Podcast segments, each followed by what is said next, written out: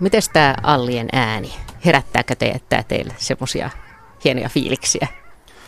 Hyvin paljon. Kyllä se, se on jotenkin kevään ääni ja varsin sen arktisen muuton ääni, Allin laulu. Sehän on hienoa ja kaunista. Se on musiikkia melkein. No miten Aleksi? Hyvä fiilis tulee. Tämä on kuitenkin semmoinen ääni, mitä voi kyllä kuulla keskellä yötäkin taivaalta, kun ne linnut muuttavat ylitse. Yrjö Kokko on kirjoittanut kirjan Alli jääreunan lintuja. Mä luen tästä ihan lyhyen pätkän, koska hän kuvasi Allin laulua näin, että Yksikään nokka ei ollut kiinni, yksikään lintu ei vaiennut pitkälti. Joka puolelta taivaalta, joelta, suvannoilta ja järviltä kuului kummallista natina, joka muistutti velhojen puhetta. Ääni ei lakannut kuukauteen. Tähän viuhinaan ja näihin ääniin yhtyivät hanhien lallatus, sorsien rääkäisyt, kuovien huudot, kuikkien kiljaisut, kurkien ja laulujoutsanten toitotus, mutta tuo kaikki oli pientä verrattuna allien tuloon, joka oli kuin soraharjun sortuminen koskeen. Öisin tuntui koko meri laulavan allien kiehtolaulua. Voi, voiko Allin laulua teidän mielestä kuvata näin? Miksi ei, miksi Joo, se on jokaisen hallussa itse, että miten sen kuulee. Soraharju tai velhojen, no. mikä se olikaan, velhojen puhe. Joo, vaatii mielikuvitusta vähän. Okei. Mutta onhan siinä jotain mystistä ja niin kuin varmaan puhutaan myöhemmin, niin Allit on, Alli, Allista puhutaan paljon esimerkiksi Kalevalassa ja se on varmaan muinaisille ihmisille aikana ollut semmoinen äärimmäisen tärkeä hieno ääni, kun, mm. varsinkin kun se on yöllä kuulunut ja ihmiset on sen kuulleet ja se on kertonut kevästä ja vaikka mistä sen lisäksi. Miten teidän Arktika-kokemukset tänä keväänä? Oletteko ollut katsomassa Arktikaa? Mulla on jäänyt vähän vähemmälle, mutta varmaan tässä naapurissa ollaan oltu huomattavasti enemmän. Joo, kyllä sitä on taas toukokuussa perinteisesti tullut huhtikuun lopusta jo ensimmäiset, ensimmäiset viikonloput vietettyä Virolahdella siellä Suomen kaakkoisimmassa kunnassa ja seurannut sitä Arktikan alkua ja, ja, ja piipahdin siinä vapun aikaan tuolla Uuttöössä ja, ja sitten nyt viimeiset puolitoista viikkoa ollut sitten Virolahdella seuraamassa kerta kaikki se upea näytelmä taas tänä vuonna. Täällä on nimittäin kaksi aika päivettynyttä kaveria kyllä studiossa, mutta Jari vetää voiton, että näkee, niin. että sä oot niinku viettänyt ulkona aika paljon aikaa tässä viime viikkoina, näin voisi sanoa. Mutta kerrotaan tähän alkuun, että mikä on Arktika? Siis varmaan kuulijoista osa ei nyt tiedä yhtään, että mistä puhutaan. No se on tämmöinen näytelmä, mitä, mitä linnut tekee kev- joka kevät ää, Länsi-Euroopasta muuttaa Venäjän pohjoisille pesimäalueille, pääseeksi arti, arktisille alueille ja boreaalisen havumetsävyhkeen pohjoisosiin suuria määriä, miljoonia vesi- ja rantalintuja pesimään. Ja tämä sitten suppiloituu Suomenlahden kautta, jolloin etenkin Suomenlahden kautta, jolloin sitten nähdään tosi suuria lintumääriä lyhyessä ajassa. Eli ne on vesilintuja, ne tykkää lentää veden päällä ja ne lentää Suomenlahteen pitkin ja, ja se on erityisesti tuolla itäisellä Suomenlahdella sitten sen takia niin kuin parhaiten nähtävissä useimmiten. Joo, Vai se, mitä? Joo, se tavallaan niin kuin se muutto, lin, muuttavien lintujen tulee semmoinen suppilovaikutelma sinne, sinne niin kaak- kaakkoisimpaan osaan Suomea ja se Viipurilahti ja, ja, ja sitten itäinen Suomenlahti. Siitä on suorin reitti sinne tunnalle.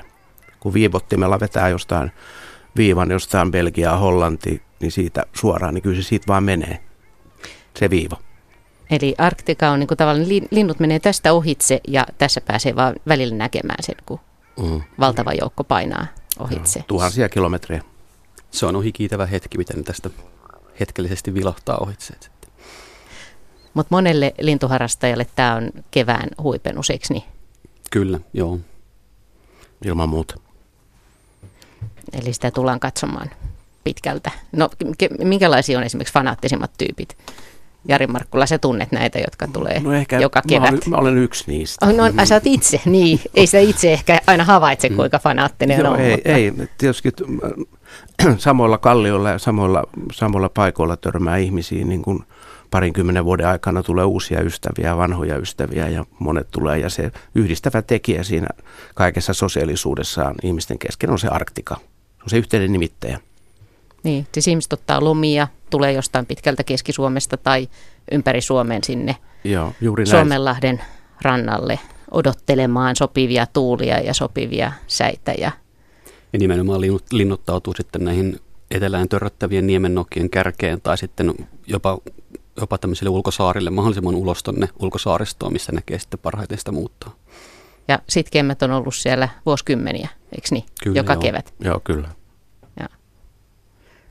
Tämä on siis äh, Radio Suomen Luonto Suomen Arktika-ilta kello 20 asti ja meillä on puhelinlinjat studioon myös avattu. Voit soittaa ja kysellä, kertoa tarinoita Arktikasta, Arktikasta tai omia kokemuksia. Puhelinnumero on 020317600 sekä sähköpostilla radio.suomi.yle.fi, siis radio.suomi.yle.fi. Ja meidän lähetysikkunassa joka löytyy osoitteesta yle.fi kautta Radio Suomi. Siellä keskustellaan aiheesta ja poimitaan tähän lähetykseen myös sitten juttuja.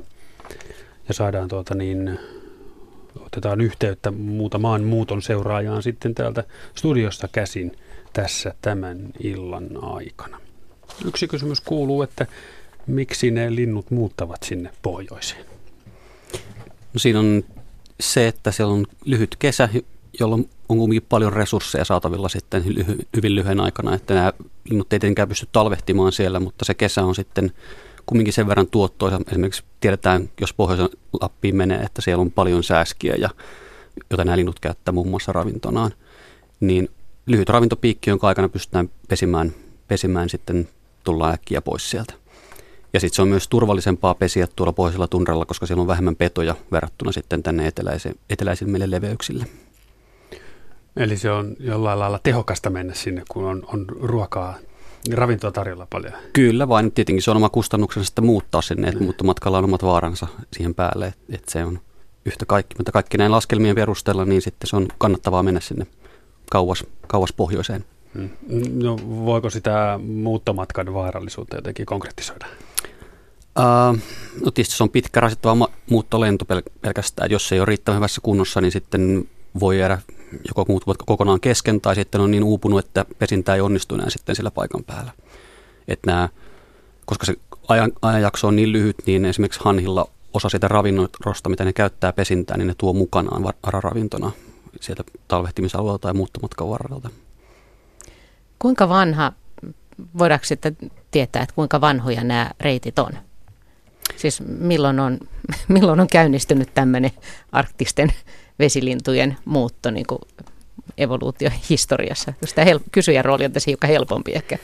No varmaan se on jääkauden jälkeen tietysti syntynyt jossain vaiheessa, mutta ensimmäisenä sen on tarkemmin kuvannut äh, Juhanaksel Palmeen väitöskirjassaan 1800-luvun loppupuolella ja tämmöisten rengaslöytöjen ja satunnaisten havaintojen perusteella pystyy sitten piirtämään Euroopan nämä päämuuttoreitit kartalle ja tämä, tämä Yksi näistä muuttoreiteistä kulki nimenomaan tätä Suomenlahtea pitkin, mutta mistään muuttovolyymeista, millaisia lintumääriä silloin tästä muutti ohitse, niin ei tietenkään ollut mitään käsitystä.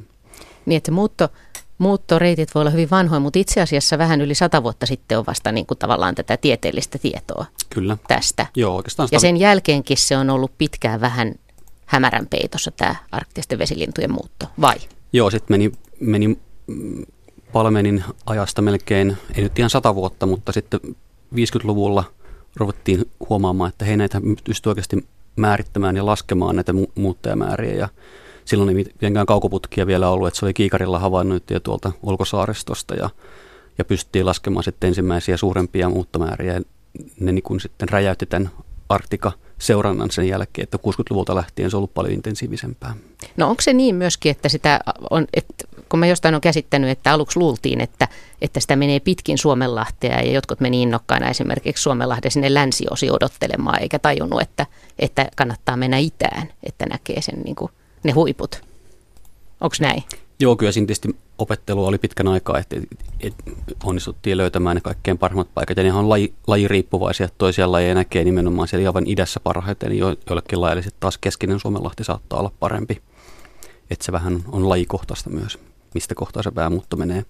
Ja ehkä yksi tärkeä tekijä oli, oli tuon Jöran Bergmanin tutkatyöt 60-luvulla, jolloin hän, hän sitten tutki, tutkakuvilla pystyi varmistamaan sen, miten, miten näiden allien muutto, muuttomäärät menevät pitkin Suomenlahtia. Ja sitten siinä vaiheessa, kun ilta, ilta kääntyy yöksi ja tulee pimeä, niin ne, ne ei suinkaan enää seuraakaan sitä rannikkoa pitkin, vaan ampasevat sitten sisämaahan, jolloin sitten pitkin poikin eteläistä Suomea saattaa keskellä yötä kuulla alleja ja mustalintujen ääntä taivaalta. Puhutaan näistä kaikista reiteistä vielä myöhemmin, mutta on minusta aika jännä ajatella, että, että ihmisiä, jotka on ollut siellä 50, 60, 70 vuotta vaikka niillä kallioilla, jotka on ollut osa tämän tiedon kerääntymistä, mitä tänä päivänä tiedetään ja, ja että se on kuitenkin aika lyhyt aika, kun on koko ajan saatu lisää tietoa tästä. Kyllä. Ar- joo. Joo, äh, kohta otamme puhelua tuonne tuota niin, äh, Arktika-illan nimissä, mistä saadaan sitten seurata tätä, tätä niin muuttoa, mutta mainitaan, että puhelinnumero tähän lähetykseen on se 020317600 ja sähköposti radio.suomi at yle.fi ja sitten lähetysikkuna yle.fi kautta Radio Suomi. Täällä todetaan, että Äänisjärven rannolta löytyy hienoja kalliopiirroksia, joissa vesilinnuilla on keskeinen rooli. Liittyykö se juuri tähän, tähän mistä nyt on sitten tämän illan aikana puhuttu ja puhutaan? Kyllä se varmaan samaa muuttoilmiön, että tietysti keväisin syksyisin siitä menee suuria lintumääriä ja osa niissä linnuista tietysti myös pysähtyy näillä suurilla vesialueilla levähtämään. Että se on yksi syy, minkä takia ne tykkää lentää näiden tämmöisten suurien vesi, vesialueiden ylitse. Että myös, että jos tulee huonot sääolosuhteet, niin silloin voidaan mennä hetkellisesti laskeutua sitten lepäämään. Että, että sen takia sisämaan ylittämistä vältetään viimeiseen asti. Minkä takia muuten Arktika-aikaan pitää olla niin älyttömän aikaisin liikkeelle? Miksi linnut lentää aamuisin? Tai no, monet? No semmoisina niin sanottuna huippupäivinä niin se muutto alkaa usein aamulla jo pimeässä. Eli hanhien muuten, muuton kuule, äänet kuulee siinä vaiheessa, kun vielä kurkaa ikkunasta ulos, että hetkinen nyt kuuluu, että nyt täytyy lähteä. Nyt on kiire. Niin. Joo. Et se, silloin näinä varsinaisina massapäivinä se muutto alkaa tosi aikaisin. Eli tähän vuoden aikaan mitä on tosi aikaisin? No kyllä se siinä aurinko, aurinko nousee siinä neljän kieppeillä, niin silloin se on oltava kalliolla. Mutta minkä takia lin, miksi lintujen kannattaa olla liikkeellä niin aikaisin? No niin, niin, se lähtö, lähtö on paljon aikaisemmin siellä. Se on varmaan illalla sitten, mistä lähdetään, riippuen tietysti siitä levähdyspaikasta, että mistä se lähtö, lähtö on. Ja usein, usein tietysti muuttua tosi paljon säätelee se, että millaiset tuuliolosuhteet on. Ja keskimäärin yöllä tuuli on heikompaa kuin sitten päivällä ja tuuli ei välttämättä optimaalisimmasta suunnasta, jolloin sitten yöaikaan kun lennetään niin ja aamulla ja illalla, jolloin se tuuli on heikompaa, niin silloin pystytään sitten paremmin ajoittamaan sitä muuttoa sopiviin tuuliolosuhteisiin. Niin myös illalla tähän aikaan periaatteessa voisi nähdä ilta-arktikaa, eikö niin? Joo, näihin aikoihin se käynnistyy viimeistään, että ainakin mm. vesilinnuilla kuuden pintaan. Se on kuuden jälkeen. Kun... Eli meidän tarkoitus kohta soittaa sekä Södersääriin että sitten tuonne Vironlahdelle ja, ja kysellä vähän, että minkälainen ilta siellä on tällä hetkellä. Onko meillä puhelimen Joo, päässä kyllä. jo? Nyt on Touko Torppa Södersääriltä puhelimessa. Ilta. Morjens. Kuuluuko? Kuuluu hyvin. Joo, no miltä siellä vaikuttaa? No, mikä tässä mahtava keli tänään ja täällä on ihan täys muuton seuranta käynnissä, vaikka juuri, juuri mitään ei muutakaan. Mä itse istun tässä aseman, asemarakennuksen keittiössä tällä hetkellä muutostajia tuolla. Ai sut on laitettu sisätiloihin. No joo, tässä on vähän helpompi puhelu. Joo, mutta mitään ei nyt tällä hetkellä mene. No joo, tänään on ollut tämmöinen tosi ö, hiljainen päivä. Et meillä on siis, keli on ollut mahtava, ke- kevyttä etelätuulta, aurinko on paistanut, mutta ei siis varmaan niin kuin hiljaisin aamu tähän mennessä koko mun tällä miehitysjaksolla. Että vähän tuommoista niin kuikkalintuja aamulla ja jotain alle ja mustalintuja vielä rippeitä, mutta muuten on ollut tosi hiljaista. No kerro vähän, minkälainen tämä kevät muuten on ollut Arktikan kannalta. Mm, tota, no tämä on ollut siis varmaan edelleenkin yksi niin kuin parhaita, parhaita tähän mennessä. Mehän tehtiin esimerkiksi tuossa 17.5. tehtiin hanhien Suomen ennätys 370 000 hanhea, joista siis pääosin palkka, niin kuin valkoposkihanhien päämuutto, päämuutto meni silloin. 370 000 hanhea päivässä? Joo, Vai? näin, näin pääsi käymään, joo. No kerro, miltä se, miltä se tuntuu ja miltä se näyttää? no olihan se aika huikeaa, että onneksi meillä sattuu olla hyvä ja iso porukka täällä saaressa laskemassa, että se olisi ollut tosi, tosi hankala hallita tavallaan esimerkiksi yhden tai kahden ihmisen voimin, että niitä meni niin kuin joka puolelta, että voisi sanoa, että massat meni oikeastaan tuolta lähempää Helsingin, niin kuin Mantereen puolelta, että Helsingin päältä, ja me katsottiin tuonne Vuosaaren päälle tästä Södersäriltä, ja siellä meni paljon, ja Ja samoin tietysti eteläpuolelta. Että aikamoinen rumpa se oli. Että yksi, yksi joutui olemaan koko ajan kirjurina siinä ja muut laski ja ilmoitti lukuja. Tai tajusko sen heti aamusta, että nyt tulee tällainen päivä? Tajus joo. Silloin oli siis ennen auringon nousua oli hirveä meno käynnissä. Se on varmaan semmoinen meininki, että sitten illalla kun menee nukkumaan, niin, niin sitten korvissa soi se valkoposkihanhen kaakatus, että kun koko päivän sitä kuunnellut. Vilisee silmissä. Joo. joo. Niin, kävi. Ja sitten samana, samalle päivälle vielä sattui ihan älytön vesilintu muutta. Että tavallaan joutui hommia jakamaan monelle ihmisille. Että 450 000 vesilintua meni samana päivänä, joka oli aseman historian neljännes kovin muutta sekin. Hmm. Aika huikea oli se keskiviikko kyllä. Joo. Joo, se oli tosiaan. Jo tässäkin oli varmaan se, että oli tämmöisiä pohjoisen puoleisia vastaisia tuulia ollut pitävän aikaa ja sitten kun se kerran ryöpsähtää sitten myötätuulen puolelle, niin sitten kaikki lähtee yhtä aikaa liikkeelle. Joo, Joo niin se varmaan siinä oli tosiaan ollut aika, ei, ei nyt hirveän kovaa sitä ennen menoa, että tosiaan vasta, vasta tuulta ja tuommoista sitten purkautui, purkautui siinä yhtenä päivänä. Joo. Onks, onks se, jos on noin paljon hanhia liikkeelle, niin onko se sen näköistä, kun joskus näkee valokuvissa, että taivas on ikään kuin täynnä, että siellä täällä menee niitä rihmoja? No oli se joo sitä, että niitä meni niin kuin joka puolella. Että tavallaan ite, mä toimin itse pääosan päivästä kirjurina itse, että kun kattelin vaan ihan mihin tahansa suuntaan katteli, että niin kauhean meno oli käynnissä. Onneksi no, oli hyvä porukka laskemassa. No miten tuommoinen määrä lasketaan? Öö, no niin kuin mä sanoin, niin se pitää siis, hommat pitää jakaa. Että yksi otti, tai meillä on itse asiassa kaksi tyyppiä, otti pohjoispuolen, laski, laski hanhia sieltä pelkästään. Sitten kolme, kolme tyyppiä otti eteläpuolella sillä tavalla, että kaksi laski hanhia ja yksi laski vesilintuja koko ajan. Ja sitten, sitten oli vielä yksi tyyppi laski kuikkalintuja, kun niitäkin sattui mennä sen päivänä. Kaikki samalla. Joo. No mitäs, entäs tästä eteenpäin? Kauanko aiot olla ja mitä, mitä odotatte seuraavaksi? No nyt näyttää vähän siltä, että melkein kaikki linnut alkaa olla mennyt. meillä tota, tässä kaksi viimeistä päivää, tai 21. ja 22. päivä, niin meni Sepelhanien massat. Ne meni oikeastaan jo ihan poikkeuksellisen aikaisin 21. päivä. Silloin me saatiin melkein 60 000 Sepelhania, joka on tosi kova muutto. Ja et näyttää siltä, että enää oikeastaan vain kahlaajia voidaan odottaa. Ehkä joku pieni tämmöinen kuikkalintujen ryöppäys voisi vielä tulla. Mutta jännittävää on, että koskaan se ei ole varmaa, eikö niin? No ei, ei. On. Mulla, mulla on tässä itse viikko vielä aikaa, että on kesäkuun alkuun. Katsoo nyt. Kyllä meillä on ollut tässä ihan hyviä kahlaaja, sekä niin kuin isoja kahlaaja, tundrakurmitsaa, ö, isosirrejä ja sitten myös pieniä ö, suosiri, hyviä suosiripäiviäkin on ollut muutama tässä jo. Ja tämähän on aina veikkaamista, mutta kyllä mun ajatus on, että siellä sepelhanhia vielä tulee aika paljon.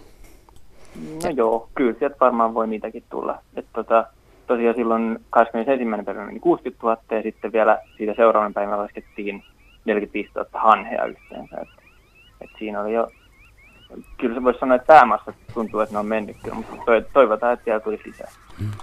Selvä, no niin, mutta kaunista iltaa ja mitä, vai, mitä saa, ei saa, saako toivottaa mitään? Onks, miten sanotaan Arktikapiireissä? No, Tässä pitää nyt olla varovainen. no, tota, en mä tiedä. Kyllä mä toivoisin itse kahlaajia pääseväni katsomaan vielä. Okay.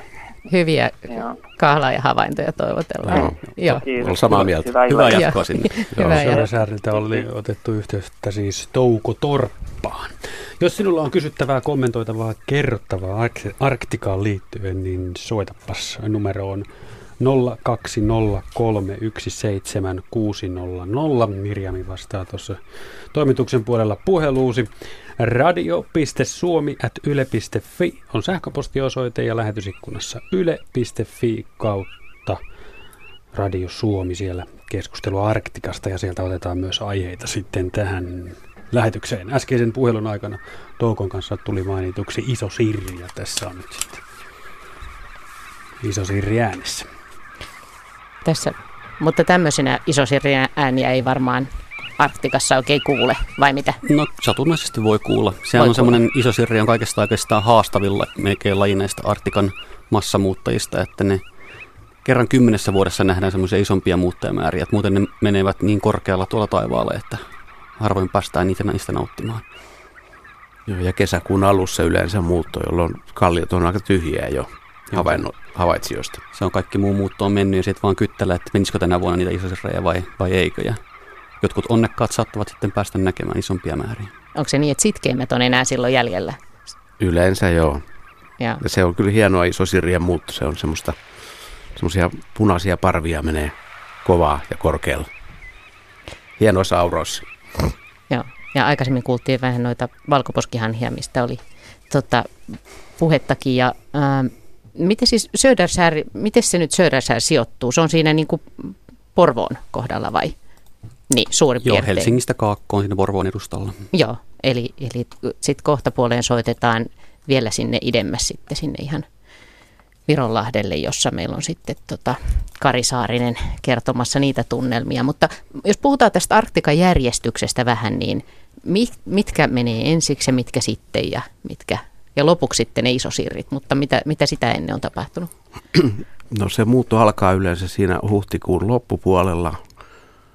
Toki niin kuin mustalinnut ja allit aloittaa samoihin aikoihin, kun rulle näitä meriharakoita, punakuireja, pikkukuovia ja sitten ihan tavallista kuovia, jotka menee vähän, vähän kuin täältä Suomesta vielä niin kuin pidemmälle. Ja yleensä siinä kuun vaihteen jälkeen se muutto kiihtyy ja sitten alkaa tulee tunrahanheja, metsähanheja, ensimmäisiä valkoposkihanhia ja niin kuin nyt tänä vuonna 17. päivä 5. oli se valkoposkihanhien valtava, valtava rynnistys ja, ja tota, sen jälkeen sepelhannet menee noin kolme päivää yleensä sen valkoposkihanhi ryntäyksen jälkeen niin kuin yksi iso ryntäys. Ja sitten se sepelhanhien muutto jatkuu sitten vielä kesäkuulle, mutta yleensä vähän vaimenee. Vähän, tämä on ehkä tämmöinen normikevät, niin kuin tämä, tämä systeemi. Ja iso sirri tosiaan siinä joskus vasta kesäkuun 10. päivän tienoilla.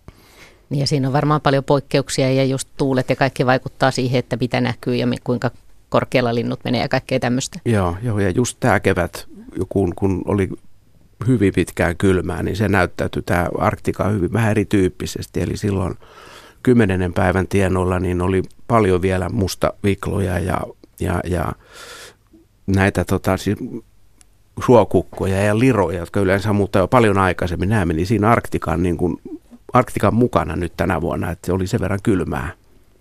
Mutta näköjään tämä hanhien muutto, niin se ei vaikuta nämä säävirtaukset siihen yhtään mitään. Että ne kestää mennä sinne talven keskelle. No tämä 17.5. päivämäärä mainitaan myös täällä yhdessä kysymyksessä. Lasse kirjoittaa, että olin tyttäreni kanssa Helsingin Vallisaaressa, Vallisaaressa 17.5. Hanhia meni rannikkoa myöden useissa ryhmissä kohti itää. Tämä kuului varmaan Arktikaan. Kyllä, se oli nimenomaan se valkoposkihanhien massapäivä, että varmaan valtaosa niistä hanhiparvista, mitä, mitä nähtiin silloin, niin oli nimenomaan valkoposkia. Eli se oli viikko sitten keskiviikko, eikö niin, vai 17 vai? Joo, viime viikon keskiviikko. Joo. Joo, se oli se. No onko tämä niinku tyypillistä, että sitten ne menee niinku yhtenä päivänä? No usein jolla, jokaiselle lajille on, on tyypillistä, että on semmoinen yksi tai kaksi massapäivää, jolloin sitten se muutto kulminoituu sitten näille päiville. Ja, ja sitten se tietysti riippuu siitä, että jos on tämmöisiä vastaisia tuulia pitemmän aikaa, niin se muutto saattaa patautua, jolloin sitten rytisee oikein kunnolla yhtenä päivänä. Mutta sitten jos on optimaalisia kelejä pitemmän aikaa, niin silloin sitä yhtä huippua ei välttämättä tukkaa niin selkeästi. Että tuuliolosuhteet on aika merkittävässä roolissa näissä asioissa. Pitääkö se koillistuuli, pohjoistuuli sitten sen aisoissa sen joo. muuta? Ja Idän puoliset itätuuli ja luoteen tuuli on sillä välillä, niin pohjoisen puolelta kun se on, niin se on hankalaa. Ja sitten se tietysti, jos se on myös tuolta lännempää, niin se saattaa työntää sen muuttoreitin sitten Viron, Viron puolelle, jolloin sitten meiltä, vaikka se muuttoa on, niin sitä ei nähdä niin suuressa määrin kuitenkaan. Kuinka paljon esimerkiksi vaikka hanhet hyötyy siitä, että on myötätuuli? Se on olennainen, olennainen tekijä, että ilman, ilman sitä myötätuulta, niin, niin, niin sitten on tosi huonossa kunnossa, kun ne pääsee sinne pesimäpaikoille, jolloin sitten se pesintä saattaa vaarantua itsessään. Eli niiden kannattaa odottaa Kyllä. suotuisia tuulia. Jos niitä ei kerta kaikkiaan tuu, niin lähteekö ne sitten puskemaan? Niin kuin, Sit- tuleeko jossain vaiheessa se kohta, että nyt on vaan pakko mennä? Joo, kyllä, kyllä nä, nä, siihen joutuu törmäämään tai on useasti nähnyt, kun kovaakin vasta tulee itään, vaan mennään vaan. Se vietti on niin kova. No Pakko- tuleeko pakko sellainen olo, että älkää nyt, niin kuin, että hölmöt. No kyllä siinä vähän ehkä hirvistää, että onkohan kamalan tuska, tuskasen näköistähän mm. se on. Että se voi olla, että siinä huonosti käy sitten pesimäalueella. Sitten. Ja jotain Sepelhanin vuosia muistan, kun se on ollut lop, ihan loppukuun, toukokuun lopulta pitkän aikaa, kesäkuun alkuunkin asti semmoista mm. heikkoja tai itänpuoleisia tuulia ja sitten ei, ei vaan tule optimaalista keliä, niin sitten ne lähtee vaan puskemaan. Joo, ja yleensä ihan veden pintaa pitkin. Siinä on, just vielä siinä on vähän vähemmän sitä vastusta, Aa, tuulen niin, vastusta. Semmoiset asiat vaikuttaa. Mm, kyllä.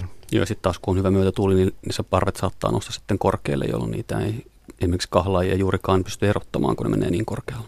Niin toi on yleensä se muuton seurannassa, että se mikä näkyy hyvänä muuttona ei välttämättä ole niin kuin hmm.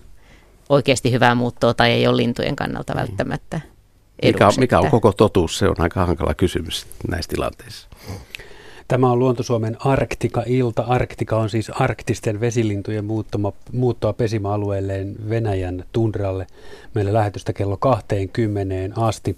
Täällä on Aleksi Leikoinen ja lintuharrastaja Jari Markkula studiossa näistä asioista kertomassa meille. Puhelinnumero tähän lähetykseen on 020317600.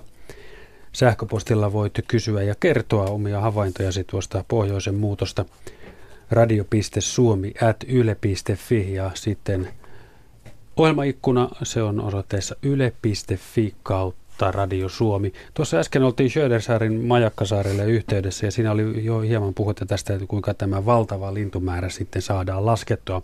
Se ehkä meni minulta hieman ohi ja myös Jaakko kysyi ihan samaa, että kuinka linnut lasketaan. Siis otetaan se nyt vielä ihan sitten äh, niin kuin konkreettisesti, että tällä lailla kynänkärki taivasta vasten vai, vai miten? No. Yksittäiset linnut lasketaan perinteisesti 1, 2, 3. Okay. Mutta sitten jos on vaikka tämmöinen, jos on joku muutama sata lintua arviolta, niin mä henkilökohtaisesti lasken niin kuin 10 ja sitten 20 ja sitten sen 20 mä katsoin silloin niin noin paljon, sitten 20 ja 25 kertaa toi on 100. Ja jos on parvi, jossa on ehkä tuhat lintua, niin se on helpompi katsoa, että 50 ja sitten mikä on 100 ja sitten laskee sen 100, 100, 100. Aloitat... Tämmöisellä logiikalla allekirjoittanut sen tekee. Joo, että... Joo, saman tyyppistä se on, että se riippuu sitten vähän parven koosta. Että isommissa parvissa, kun voi olla jopa tuhansia lintuja, niin sitten se on, on tosiaan sitä 100, 100, 100, 100 klimppausta. Paljon sulla on isommassa parvessa ollut aikana lintuja samanaikaisesti. Varmaan sepelhaniparvet voi olla kymmenikin tuhansia parhaimmillaan. No joo, mä, mulla on jäänyt johonkin seitsemän puoleen tuhanteen, mutta kyllä sekin on valtavan pitkä jono. Joo. Paljonko sulla on, Aleksi? No se on varmaan samaa luokkaa, mutta kyllä kai niistä, mitä suurimmat parvet tiedetään, niin ne on ollut semmoista 230 000 sepelhaneja mm. kerrallaan. No aloitetaanko se, niin kuin se... sieltä kärkipäästä se parven laskeminen vai peräpäästä? Onko sillä väliä? Tai voiko käydä niin, että parvi on mennyt ohi ennen kuin on ehtinyt koko no, laskea sitä? No esimerkiksi tämä 7500 se pelhanen parvi, se oli pakko niin ruveta katsoa siitä alkupäästä, kun loppupäätä ei nähnyt. Mm. Eli se, on niin kuin, se, on, niin, se, on, se, on, se kestää minuutteja. Se ehkä, en, osa, en mä osaa sanoa, se oli tosi pitkä. Joo, joo, eihän sitä mm. näe kokonaan Ei niin, kerralla. se pitää vaan siitä räknätä siitä. Ja se pelhani on siitä tosiaan hankalampi laskea kuin valkoposkihan, että ne usein klimppiytyy tuollaisiksi parviksi, ne on tiiviitä, ne saattaa olla, se parvi muuttaa koko ajan asentoaan jatkuvasti, jolloin se, se on hankalammin laskettavissa kuin valkoposkihan, mikä menee tyypillisesti semmoisessa kivassa helminauhassa, jolloin ne on helpommin laskettavissa. No tuleeko näistä paljon riitaa näistä määristä? Onko siellä niinku kiivaita ei niistä, taistoja Ei niistä riitautu, mutta erimielisyyksiä. No, me ollaan ainakin usein kaveriporukalla tehty niin, että se on se keskiarvo niistä mm. arvioista, että mm. sillä se on ehkä keskimääräisin kuitenkin oikein. Mm. Joo, nyt otetaan sitten yhteyttä sinne Kaakoon. Kiitos Jaakko tästä kysymyksestä, mutta joo, ja lisää voi laittaa osoitteeseen radio.suomi.yle.fi. Kaakon kulmalle Virolahdelle, siellä on nyt meillä puhelimessa Kari Saarinen, terve. Hei hei, täällä ollaan. No niin, ja miltä siellä vaikuttaa? Söderskär hyvin tyhjentävästi kertoi, että mä jahtaan täällä mäyräkoiran kanssa rantakäärmeitä ja suur, Suursaaren kangastus nousee tuolta Varjosaaren takaa. Ja tota, yksi vesiäisparvi on mennyt ja pari kuikkalintua nyt tässä puoli kuudesta eteenpäin, että muutto on täysin seis. Joo, joo.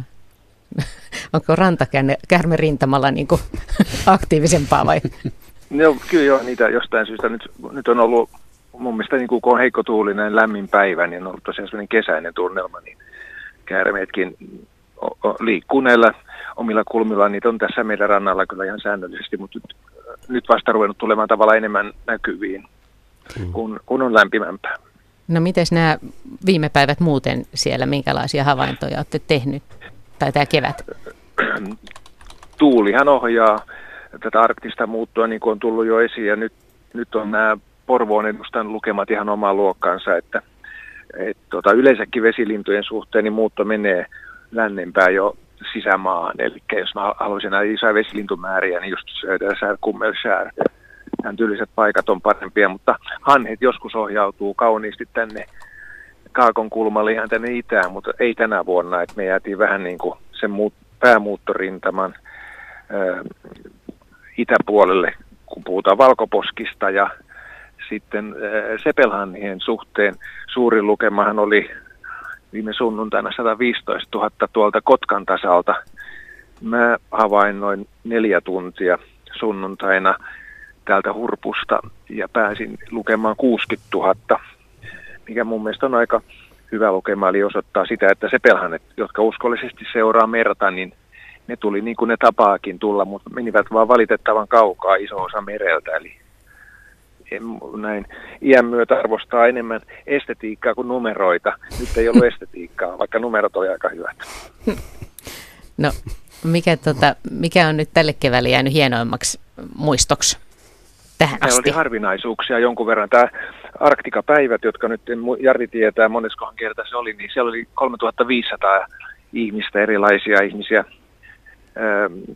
ammattilaisista, ihan tämmöisiä aloittelevia harrastajia – heille ei osunut hirveän hyvin tätä arktista muuttua, mutta kuitenkin harvinaisuuksia oli tässä Lerviikin alueella, mustakaula uikku. Sitten tuolla merellä oli toi kyhmypilkkasiipi, joka taisi olla toinen vai kolmas havainto kautta aikojen Suomesta. Sitten tuolla sisämaassa, kun arktisen muuttoon liittyy se, että kaikkia muitakin lintuja liikkeellä. Vilkkilän turalla lauloi ruokosirkkalintu. Sitten siellä oli paikallisena viime viikonloppuna punapäänarsku. Ja sitten arktisen muuton osannallinta harvinaisuuksia. Punakaula hanhia muutti täältä Virolahden kautta yhteensä kahdeksan parina kolmena päivänä. Eli siellä on kuitenkin ollut sitten sellaista niin kuin mielenkiinnon herättäjiä mukana. Mä itse jäin kaipaamaan, mä oon tällä nyt ollut puolitoista viikkoa, niin kihuja. No mä itse näin yhden tunturikihun, mutta muuten niin kuin merikihuja meni aika niukasti kaipaamani leveäpyrstökihua tänne ei tule ollenkaan. Ja sitten tota, kuikkalintujen muutto oli kans vaisua. Me parhaimmillaan nähtiin muutama sata lintua päivässä ja muutamana päivänä.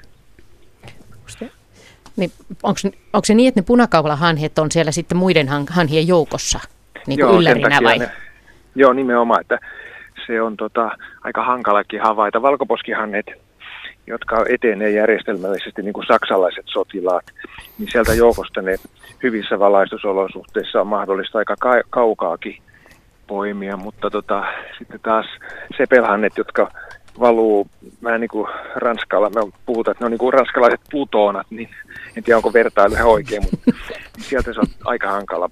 Väri, väriä on niin paljon vähäisempi, on tosi hyvät valaisu, valaistusolosuhteet, että sieltä Sepelhaimin porukasta punakaula hänen löytää, mutta se on, se on sellaista seul, parvien seulomista ja sen toivosta, että siellä, toivossa, että siellä olisi punakaulahanhi tai joku muu.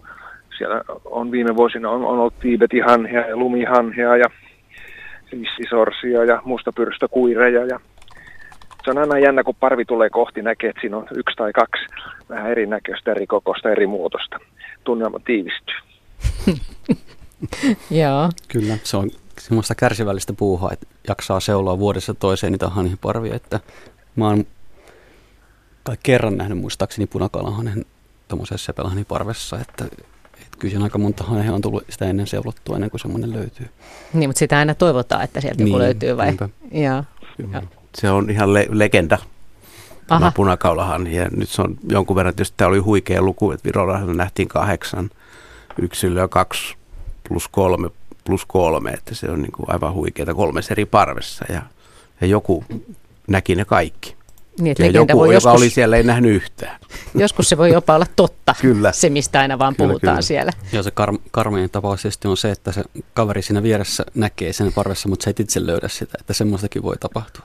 Niin se on aina. Niin se tai et käy, joo, käy vessassa tai jotain. sanotaan, että 125 lintukärjestä rupeat siitä laskemaan. Painajaismainen. Mutta Niin. kyllä tänäänkin oli sitten sisämaassa oli hyvin näkyvä pikkukilikotka. Mä olin yhden toisen kokeneen harrastajan kanssa lintutornissa, niin kyllä siinä tunnelma kiristyi, kun hän, vaikka mä kuinka koitin selittää, kun mä en voinut kaukoputkesta päästää irti, että missä se lentää, niin aivan viime hetkellä hänkin sen löysi, niin kun se meni sitten metsän taakse. Tässä hanhien kanssa on ihan sama juttu, että joku kun kiljasi, että punakaulahanhi, niin siellä kyllä niin kuin ne repii pelihousussa, jotka missaa sen. No niin, tästä tuli nyt totuus. Tämä ei ole pelkkää lepposuutta suinkaan. Ei kyllä tämä, joo, kärsimysornitologiaa kylmänä tuulisena aamuna, kun ei oikein mitään muuta ja sitten parhaimmillaan, niin tämä on elämää. Selvä. No niin, mutta kiitos näistä havainnoista ja hienoa illanjatkoa.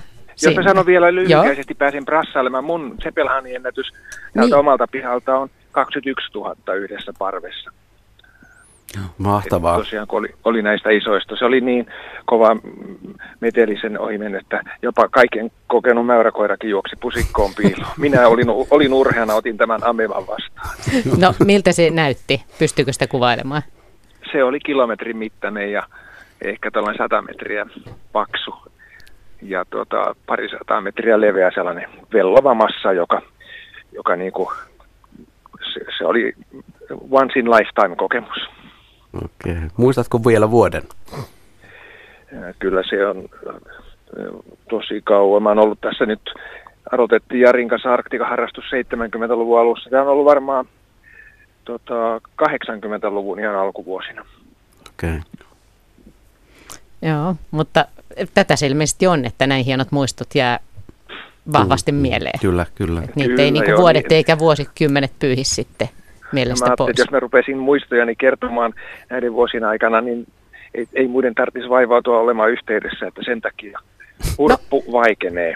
Ei, no, no ei, kyllä tähän olisi voinut vielä jonkun muiston kertoa, mutta No ehkä, no, jos No. saa kertoa, te, ehkä mun paras muisto on kerran meni valkoposkihanhien mu- muutto sisämaan puolelta kauniisti. Se oli siis massapäivä. Se on ollut joku kans 80-luvun alkua. Jossa meidän rannalla oli ö, 40 kaukoputkia pystyssä. Ja mä tapani mukaan katselin eri suuntaan, mihin muut. Ihan se on sellainen tapa. Niin sitten mun Arktika huip, uran huippu oli, kun saatoin sanoa, että tuossa tulee 28 leveäpyrstökihua. Niin mä vieläkin muistan sen huminan, mikä tuli, kun kaukoput kaikki kääntyi samaan suuntaan. Kukaan ei enää välittänyt valkoposkista. tämä on hieno, Kyllä. hieno muisto. Joo. Se on hyvä. Nyt se muisto on jaettu. Mä oon kuullut tämän kyllä aikaisemminkin. Joo. niin kuin moni muukin. Joo, kyllä se on, se on y- yksi näitä meikäläisen harrastusuran hienoja kokemuksia, mutta Sitä varten tätä tehdään. Joo. Kiitos Kari soitosta Joo. ja hyvää illatkoa. Joo. joo, kiitos. Kiitos. Kiitos. Me, me, me soitimme tietysti tässä tapauksessa Karille päin. Joo. Joka tapauksessa puhelinnumero tänne päin on 020317600.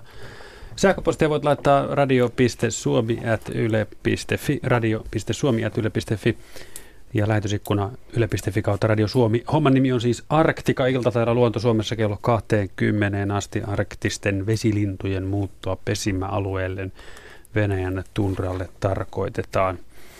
Se on Arktikaa se. Mites, kun äsken tuli puhe näistä punakaulahanhista, niin minkä takia ne punakaulahanhet menee sinne niin kuin valkoposkien sekaan? Miten, onko ne niin kuin väärään suuntaan menossa sitten vahingossa vai? No ne on vähän eksynyt sitä pääporukosta, että nehän talvehtii, talvehtii sitten huomattavasti idempänä Itä-Euroopassa ja ää, muun muassa, niin, niin tätä, tätä sun mm, valkoposket taas talvehtii Länsi-Euroopassa. Et ne on vähän eri, eri talvehtimisen eksyneitä yksittäisiä yksilöitä ja sitten lyöttäytyy muihin hanhien mukaan. No meneekö niillä homma sitten vähän pipariksi? Niin kuin? No sitä mä ei tarkkaan itse asiassa tiedetä, että pääseekö ne oikeasti sinne oikealle pesimäalueelle, mutta tota, mikä ettei, kyllä ne varmaan sitten loppuvaiheessa osaa kurssin, kurssin vaihtaa. No äsken tuli tosiaan esille näitä harvinaisuuksia ja toisaalta näitä suuria massoja. Jakautuuko Arktikan seuraajat niin kuin eri porukoihin? Että haluatko jotkut nimenomaan nähdä harvinaisuuksia ja toiset sitten nauttii näistä massoista vai, vai miten tämä niin kuin menee? Mä luulen, että se on enemmän niin lintuharrastajissa yleensä on vähän kahden monen tyyppistä. Että jotkuthan on pelkästään harvinaisuuksien perässä ja toiset sitten nauttii sitten siitä esteettisyydestä ja, ja, ja suurista lintumääristä ja, ja näin. Että, mutta kyllä, se, kyllä näitä harvinaisuuksien etsijöitä ja, ja harvinaisuuksien niin kuin varsinaista bonga, bongaavia, bongareita, niin kyllä niitä riittää myös näillä Arktika paikoilla, koska siellä havaitaan, siellä on paljon harrastajia ja havaitaan paljon lintuja. Ja sit Myös harvinaisia. Ja sitten on sitten se, että sama lintu, jos se kerran havaitaan jossain vaikka Helsingin edustalla ensimmäistä kertaa, ja jos se seuraa Suomenlahtea itäänpäin, niin sitten kaikki kyttää, että missä vaiheessa tulee, tulee omalle kohdalle vai tuleeko ollenkaan. Ja Tietysti osa tykkää laskea taas suuria muuttoja, osa tykkää vain ihan fiilistellä ja katsoa, kun se massa velloo ohitse eikä tarvitse laskea yhtään mitään ja osa valokuvaa ja kaikkea, kaikenlaista tapoja on. No onko tämä homma muuttunut niin kuin vähemmän jännittäväksi nyt, kun pystytään tarkemmin tietää esimerkiksi tuleva sää? Ennenhän se oli aikamoista arpomista ja hyvinkin semmoista niin, kuin niin sanotusti jännittävää, että, että minkälaista säätä on tulossa. Tai just tämä, että mitä harvinaisuuksia, niin onko siitä hävinnyt jotain vai onko se muuttunut vielä jännemmäksi, kun tiedetään, että sieltä on tulossa nyt jotakin? Ehkä se on, sopii tähän nykyyhteiskunnan kuvaan myös, että mikä on elämä muuttunut kiireisemmäksi, että niillä, kellä on aikaa sitten vaan panostaa muutaman päivän, niin nekin pystyy sitten ennustamaan, ennusteiden mukaan menemään ja pääsemään käsiksi sitten siihen, siihen huippumuuttoon. Mm. Ennen se oli kaikki enemmän yllätystä, vai? Joo, oli varmaan, silloin ei ollut niin tarkkoja viiden päivän ennusteita esimerkiksi. Ja esimerkiksi tänä vuonna, niin kyllä se maanantaina rupesi porukat sitten puhumaan, että keskiviikkona sitten sit lähtee. Ja se, näin se meni. Kyllä siis se viime viikon maanantaina tiedettiin, että maanantaina keskiviikko... tiedettiin, että silloin se tuuli kääntyy sieltä Itämeren puolella ja se kääntyy, niin kuin, kääntyy sinne ja ennen, etelän puolelle, lounaan puolelle. Ennen internet-aikaa tietysti kuunneltiin merisäätä ja mm. odotettiin, että milloin siellä luvataan sitten Joo. sopivia tuulia. Joo, niin, ja. joka merisää kohta on muuten tulossa ja kyllä sitä varmaan edelleen, edelleenkin kuunnellaan, mutta, että, mutta tietenkin niin kuin nykyään on monet välineet, joilla seurataan kyllä, sitten, joo, että, joo. että saadaan viimeisin tieto. Joo. Ja Itämeren tuulen suunta on kamalan tärkeä tässä Arktikassa, että sitä seurataan. Ja, ja se eteläisen Itämeren, että mitä siellä Tanskan, Tanskan suunnalla, niin kuin missä se tuuli, milloin se kääntyy. No mitä sitten, kun ei mitään mene, niin mistä silloin keskustellaan? No, Kari kävi koiransa kanssa siellä tarhakäärmeen niin. kanssa, että yleensä... Onko se politiikkaa vai, vai sydänsuruja vai... Yleensä vai... vanhoja havaintoja kerrataan.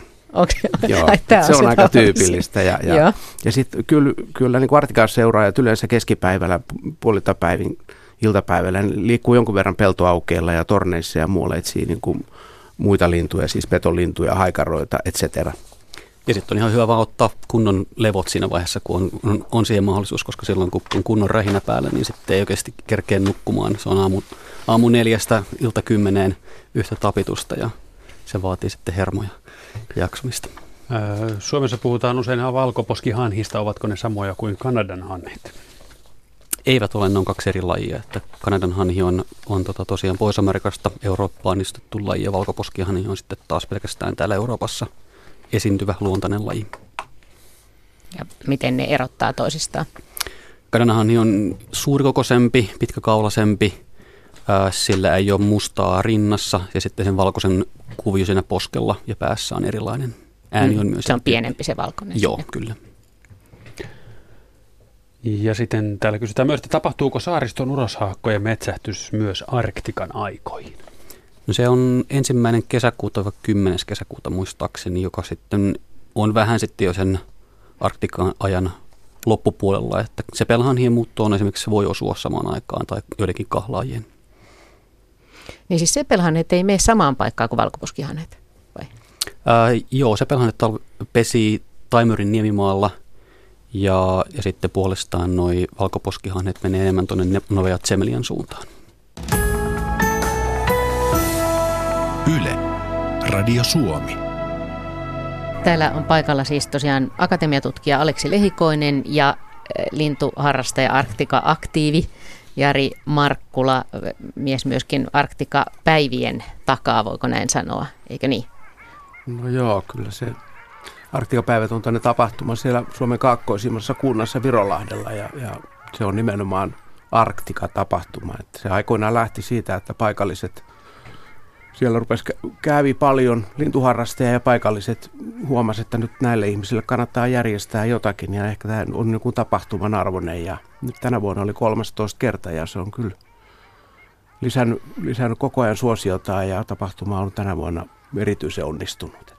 Ja avaa ihmisille tätä, että tämä on tämmöinen ihmeellinen, ainutlaatuinen Joo, kyllä, luonnon kyllä, näytelmä. Joo, siellä on erilaisia, erilaisia niin kuin esityksiä ja, ja, ja kaikki liittyy kuitenkin sitten tähän Arktikapäivään. Ja, Onko tota, tämä Arktika siis maailmanlaajuisestikin ainutlaatuinen juttu, että tämmöinen paikka täällä, että Suomen rannikolla voidaan seurata, kun tästä näin sadat tuhannet linnut pahtaa ohitse?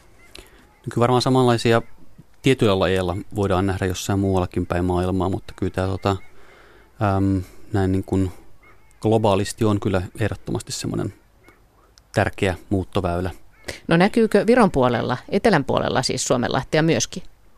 Arktikaa. Ja näkyykö sitä yhtä paljon vai onko ne enemmän niin kuin tässä Suomen puolella, kun ne on menossa sitten pohjoiseen? Virossa nähdään kyllä tosi suuria määriä, että se riippuu lajeista. Jotakin lajeja nähdään enemmän kuin Suomessa. Esimerkiksi kuikkalinnulla on hyvät erot Viron puolella nähdään enemmän kaakkureita, kun sitten taas Suomen puolella nähdään enemmän kuikkia. Eli se muuttoväylä voi näinkin pienellä matkalla erota sitten aika voimakkaasti. Ja tuulet vaikuttaa ja tuul- sitten tietenkin. Tuulet vaikuttaa myös sit siihen, että jos on pohjoispuoleisia tuulia, niin muutto menee Viron rannikon puolelta. Ja jos on taas etelänpuoleisia tuulia, niin sitten menee enemmän täältä meidän puolelta. Risto Joensuusta on nyt sitten linjalla. Terve. No niin, terve vain. Työ kaipaa nyt havaintoja arktisesta muutosta. Joo. Yes. Mulla on semmoinen tarina ihan tältä viikolta. Mulla on koira, joka haukkuu oravasta lähtien kaikki hirveän. Ja tuota, koira oli ulkoilemassa ja iso parvi hanhia tuli siitä kuusikon yli. Niitä oli vissiin ensimmäisessä alussa satoja ja toisessa alussa vissiin tuhansia retukoira painautui siinä ensimmäisen aallon kohdalla maahan ja vikis ja oikein kahto pelokkaana taivaalle. Ja, ja toinen, toinen aalto kun tuli, niin koiralta pääsi jopa hätää kakatkin. näin, näin mahtavasti se luonto kokeilee suuria saalistajiakin. No mitäs asiantuntijat? No, mulle tulee mieleen, että kun, kun on kysytty, että minkälainen se on se valkoposkihanhen parven ääni, niin jotkut on verrannut sitä, että se on kuin pienien koirien lauma, että se on sitä haukuntaa. Mm. Josko tämä teidän retu luuli, oliko se retu, niin että se ajatteli, että nyt niitä on ihan valtavasti nyt hänen ympärillä. Että. Joo, ja että tulevat vielä taivaaltakin. Niin. Mutta tota, noin, noin yleisestikin niin mukavasti, että, että säikkyykö luonnoneläimet yleensä tämmöistä suurta lintulaumaa? Te olette nähnyt siellä merellä, mutta miten muu luonto suhtautuu tämmöiseen? Ei mulla ainakaan mitään semmoista kokemusta tai tietoa, että se olisi koettaisi välttämättä minkään muiden lajien kohdalta uhkaavana. Ennemmin tietysti semmoista voi olla, että joku pari yhtäkkiä pölähtää lentoon ja sitten muut tavallaan yhtyy siihen, kun ne luulee, että jotain, jotain kun peto on tulossa tai, tai muuta mm, tapahtuu, mm. mutta se on olla semmoista yhteissäikkymistä sitten enemmän. Joo. Mutta tämmöisiä terveisiä täältä pohjois Kiitos, kiva, ja, kiva. kiitos ja terveisiä Retulle. Joo, Joo. kaikilta. Kerro ja koita, koita vielä rauhoitella tänä päivänäkin. No. Selvä. No niin, myötätunto on hänen puolellaan. Risto Pohjois-Karjalasta oli soittanut numeroon 0203176600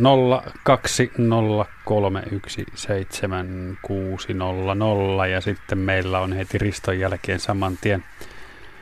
Mutta tässä, tässä kuuluu nyt se ääni, niin on, kuulostaako tämä nyt koiran haukunnalta?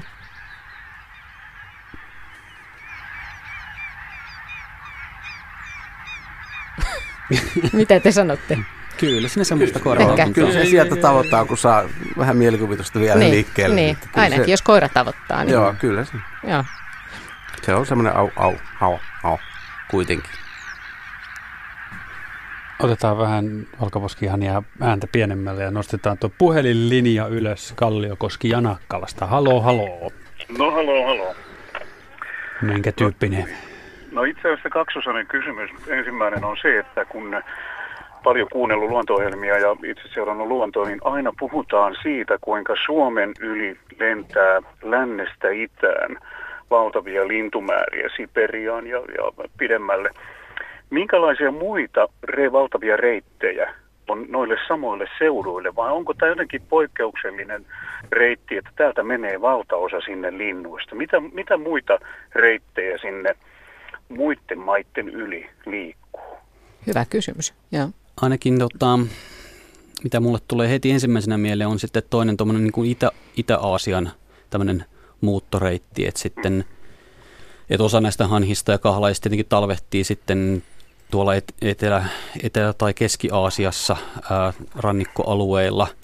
Ja sieltä sitten kahlaajat, kahlaajat ja hanhet muuttavat sitten tuonne niin Itä-Aasiaan vastaavalle tundra-alueelle, että kyllähän näistä meidänkin läpi, läpi muuttavista kahlaajista, niin osa voi mennä todellakin pitkälle tuonne tonne itäiseen, itäiseen Aasiaan, mutta kyllä tietysti siellä on osa porukasta, sitten, valtava osa porukasta sitten niistä itäisistä linnuista menee kumminkin sitä itäisempää muuttoreittiä.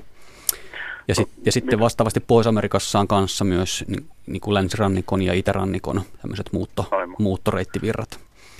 No entä kun tekniikalla pystytään seuraamaan tänä päivänä valtavasti kaikenlaista, niin onko noin prosentuaalista laskentaa olemassa, että minkälainen määrä täältä Suomen yli lentää väkeä, tai väkeä valintuja? No kyllä sitä varmaan on arvioitu jollain määrin. Tietysti ongelmana just varmaan on esimerkiksi kahlajat, mitkä menee tosiaan niin korkealla, että niistä ei hirveästi, hirveästi juurikaan nähdä, mutta kyllä varmaan vesilinnuista ja hanhista aika hyvin pystytään arvioimaan. Niitä on tehty tuommoisia katsauksia, että varmaan parhaimpina vuosina suuruusluokkaa 90 prosenttia sepelhanhista voidaan nähdä Suomen puolella siitä läpimuuttavasta kannasta. Niistä tiedetään, hanhet on hyvä esimerkki siitä, mistä, mistä tota, ne linnut lasketaan vuosittain talvehtimisalueelta sieltä Hollannista ja Belgiasta ja tältä alueelta, jolloin tiedetään suurin piirtein tarkkaan, kuinka, kuinka suuri se läpimuuttava kanta on ja sitten voidaan arvioida paljon Suomessa nähdään ja suhteuttaa se siihen läpimuuttavaan kantaan. Kyllä, kyllä. No oikeastaan niin tähän samaan aiheeseen liittyen noin kuukausi, viisi viikkoa taaksepäin, niin ajoimme Tartosta Tallinnaan päin. Ja Tarttosta, heti kun lähdettiin kaupungista, tulee suorat peltoaukeet, valtavat, ja, ja tota, se oli iltapäivä, joten aurinko paistui lännen suunnalta, kun yhtäkkiä niin auringon peitti valtavat lintumassat. Ja tota, kun me ajettiin noin 8-90 kilometriä tunnissa, noin 20 kilometrin matka, niin koko ajan sen, se oli niin leveä se lintumassa määrä, se laivojen leveys. Ja kuitenkin koko ajan sieltä tuli uusia lensi tien yli valtavan korkealla auroja. Eri, niitä oli 50, 200, 300, se mitä pystyin ajaessa laskemaan, niin auroja. Ja tota, siellä muun muassa valkoposkihanhet oli ehkä niitä, mitä minä pystyin tunnistamaan siinä liikenteen kohinassa, koska juuri nämä oli niitä, mitkä marssi kun punaisen torin sotilaat, ne tuli sieltä niin kuin valtavan tarkkaan, hyvin auramaisesti ja järjestelmällisesti. Mutta se määrä oli jotain ihan valtavaa. Ja tästä on aikaa nyt noin viisi viikkoa. Joo. Ja oltiin Tartton, Tartton kohdalla. Mihin nämä oli menossa? Nämä on varmaan valtaosin ollut metsähanhia ja tundrahanhia, mitkä menee sitten, tota, no osa menee tundralle asti pesimään, osa jää sitten sinne havumetsävyöhykkeelle asti, mutta kuitenkin pohjoiseen ovat menossa ja ne, niitä tankkaa suuria määriä nimenomaan tuolla itäisemmässä Euroopassa. Ne saattaa olla Virossakin useita viikkoja ruokailemassa ennen kuin lähtevät sitten pohjoisemmaksi. Et eri lajeilla on erilaisia strategioita. Osa tosiaan, niin kuin Sepelhanhi muuttaa suoraan Hollannista tuonne Vienanmerelle asti ja osa sitten tulee pienimmissä etapeissa ja jää sitten ruokailemaan vähän lähempänä, lähempänäkin alueelle.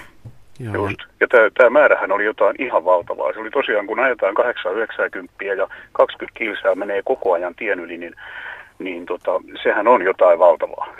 Joo, ne on, ne on juuri todennäköisesti tunra- ja metsähania ja ne on näiden levähdysalue on siellä Virossa, Tarton, Tarton ja siellä etelä, niin ne, näitä ei havaita Suomessa ensinkään. Just, selvä. selvä. Mm. Hei, kiitoksia näistä. Oikein hyvää Kiitoksia. Risto ja anteeksi Kalliokoski ja hyvää illanjatkoa Janakala. Kiitos, Hei hei. kiitos. Hei. 020317600 on meillä puhelu, puhelinnumero tänne Radio Suomen studioon arktisten vesilintujen muuttoa pesimäalueelle Venäjän tunralle eli Arktikaa tässä sitten käsitellään 020317600 ja Arja on soittanut, Aira on soittanut Mikkelistä. Halo,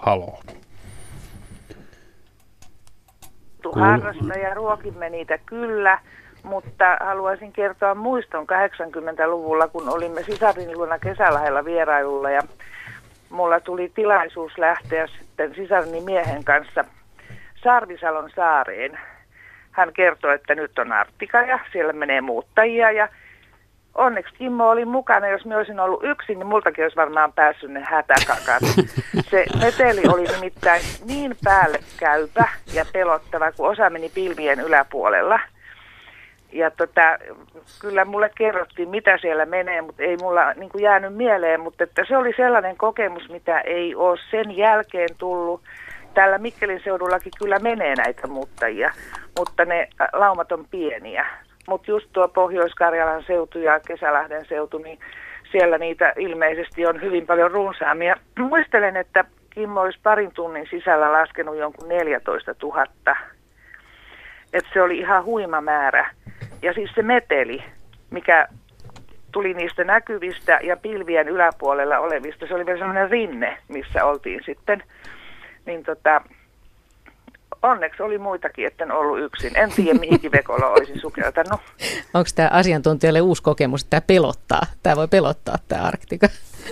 Joo, ensimmäisiä kertoja varmaan Niin. se kyllä mietityttää, että mitä täällä nyt oikein tapahtuu. Että varmaan silloin, kun 50-luvulla todettiin, niin kuin, että niin kuin oikeasti tämmöinen, tämmöistä massamuuttoa on olemassa, niin kyllä siinä on varmaan niin kuin monet asiat käynyt mielessä, mutta en tiedä, onko Ja se kyllähän tämä pelottanut. kuuluu kaakatusta, mutta Mm. siis sellainen äänimäärä ja osaa kun ei edes näe, että tuntuu, että se niinku vyöryy päälle, Joo, niin se oli kyllä ihan huima kokemus ja tämän minä halusin vaan teille kertoa. joo. Tämä on hienosti kuvattu. Tosi, Tästä joo. sai hyvin kiinni. Joo, oliko, kiitos. tämä, oliko tämä paikka siis tämä, siinä Porvoon itäpuolella?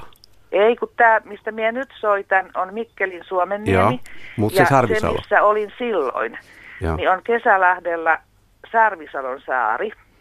just joo. Ja aika oli 80 jotakin. Joo, joo, joo. Joo, Mutta Porvoossakin Se joo, kyllä, ensimmäinen- kyllä. Joo. joo, Ensimmäinen kokemus, eikä sen jälkeen moista ole tullut, että, Hmm. että, että hyvin paljon pienempänä. Ensi keväänä, Mutta- sin, niin, anteeksi, Niin. ensi keväänä vaan sit sinne samaan paikkaan, kyllä sieltä jotain näkee. Kyllä minä uskon kanssa näin. Kiitos, Monet Aira. kiitos teille hienosta ohjelmasta. Kiitos. Kiitos. Kiitos. Tämä oli Hei. hieno Kiitos, tarina hei. kyllä. Hei Joo. hei. Hei. No tämä Porvoo tässä, kun nyt on niin usein mainittu ja se lähialue siinä, niin ensimmäinen kerta, kun minä muistan tietoisesti nähneen niin tota, pohjoista muuttoa, niin oli just myös po- ihan Porvoon lähellä. Ja kun niitä taivaan täydeltä tulee, niin ei, ei siinä oikeastaan voi mitään muuta tehdä kuin nousta pyörän satulasta, fillarin satulasta pois ja, ja, ja tota, niin seurata katseella hetki, että mi, mitä täällä tapahtuu ja olla vaan ihan niin kuin kunnioituksesta hiljaa. Mm. Mm. Ja tota, niin sitten kun kaikki on mennyt, niin jatkaa taas matkaa. En edes viittynyt puhelinta kaivaa taskusta, vaan nautin siitä tota, elämyksestä. Mm. Pysäyttävä hetki. Joo. 020317600, se on puhelinnumero tänne meidän lähetykseen ja otetaanpas tästä nyt muutama sähköpostikysymys, kun niitä nyt on tänne tämän illan aikana kerääntynytkin jo aika monta.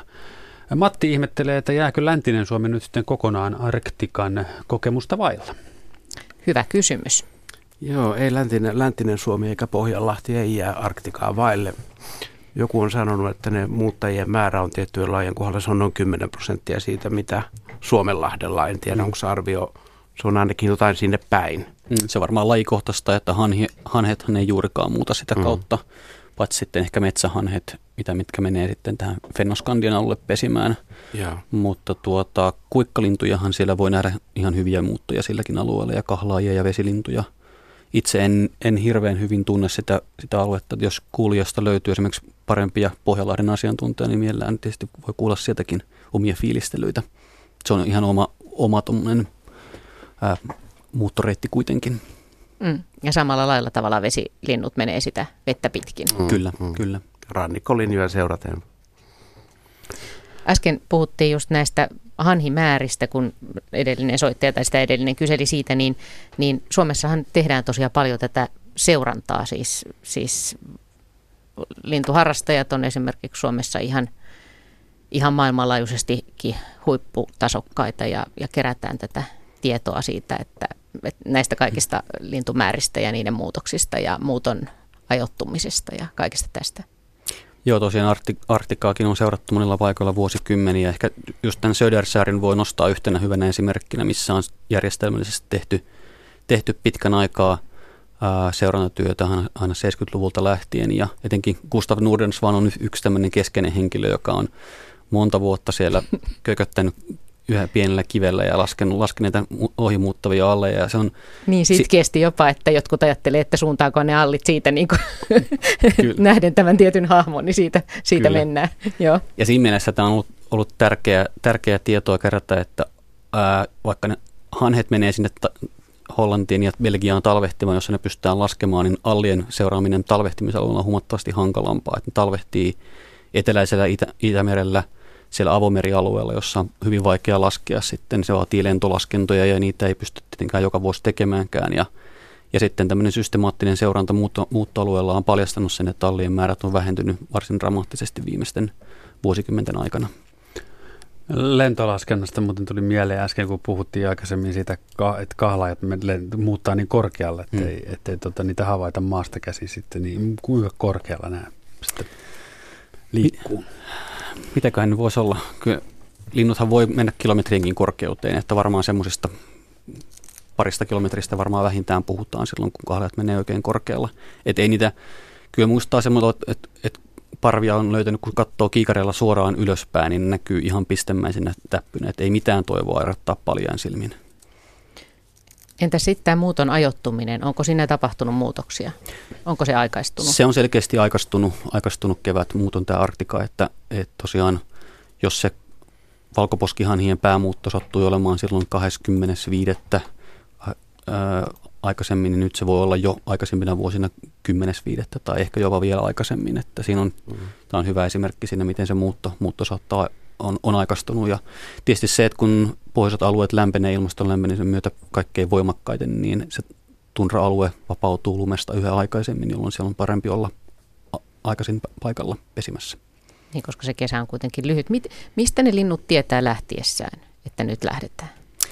Ää, osittain se on varmaan kokemusta, että ne on aikaisemmilla vuosina ollut ja ne on todennut, että nyt on tultu vähän liian myöhään, että kannattaa seuraavan vuonna tulla aikaisemmin, mutta tietysti ne saa myös sitten kerää tietoa että mitä, mitä talvehtimisalueella ja levähdysalueella tapahtuu. Jos kevät on siellä aikaisessa, niin todennäköisesti se on aikaisessa myös sitten pohjoisessa.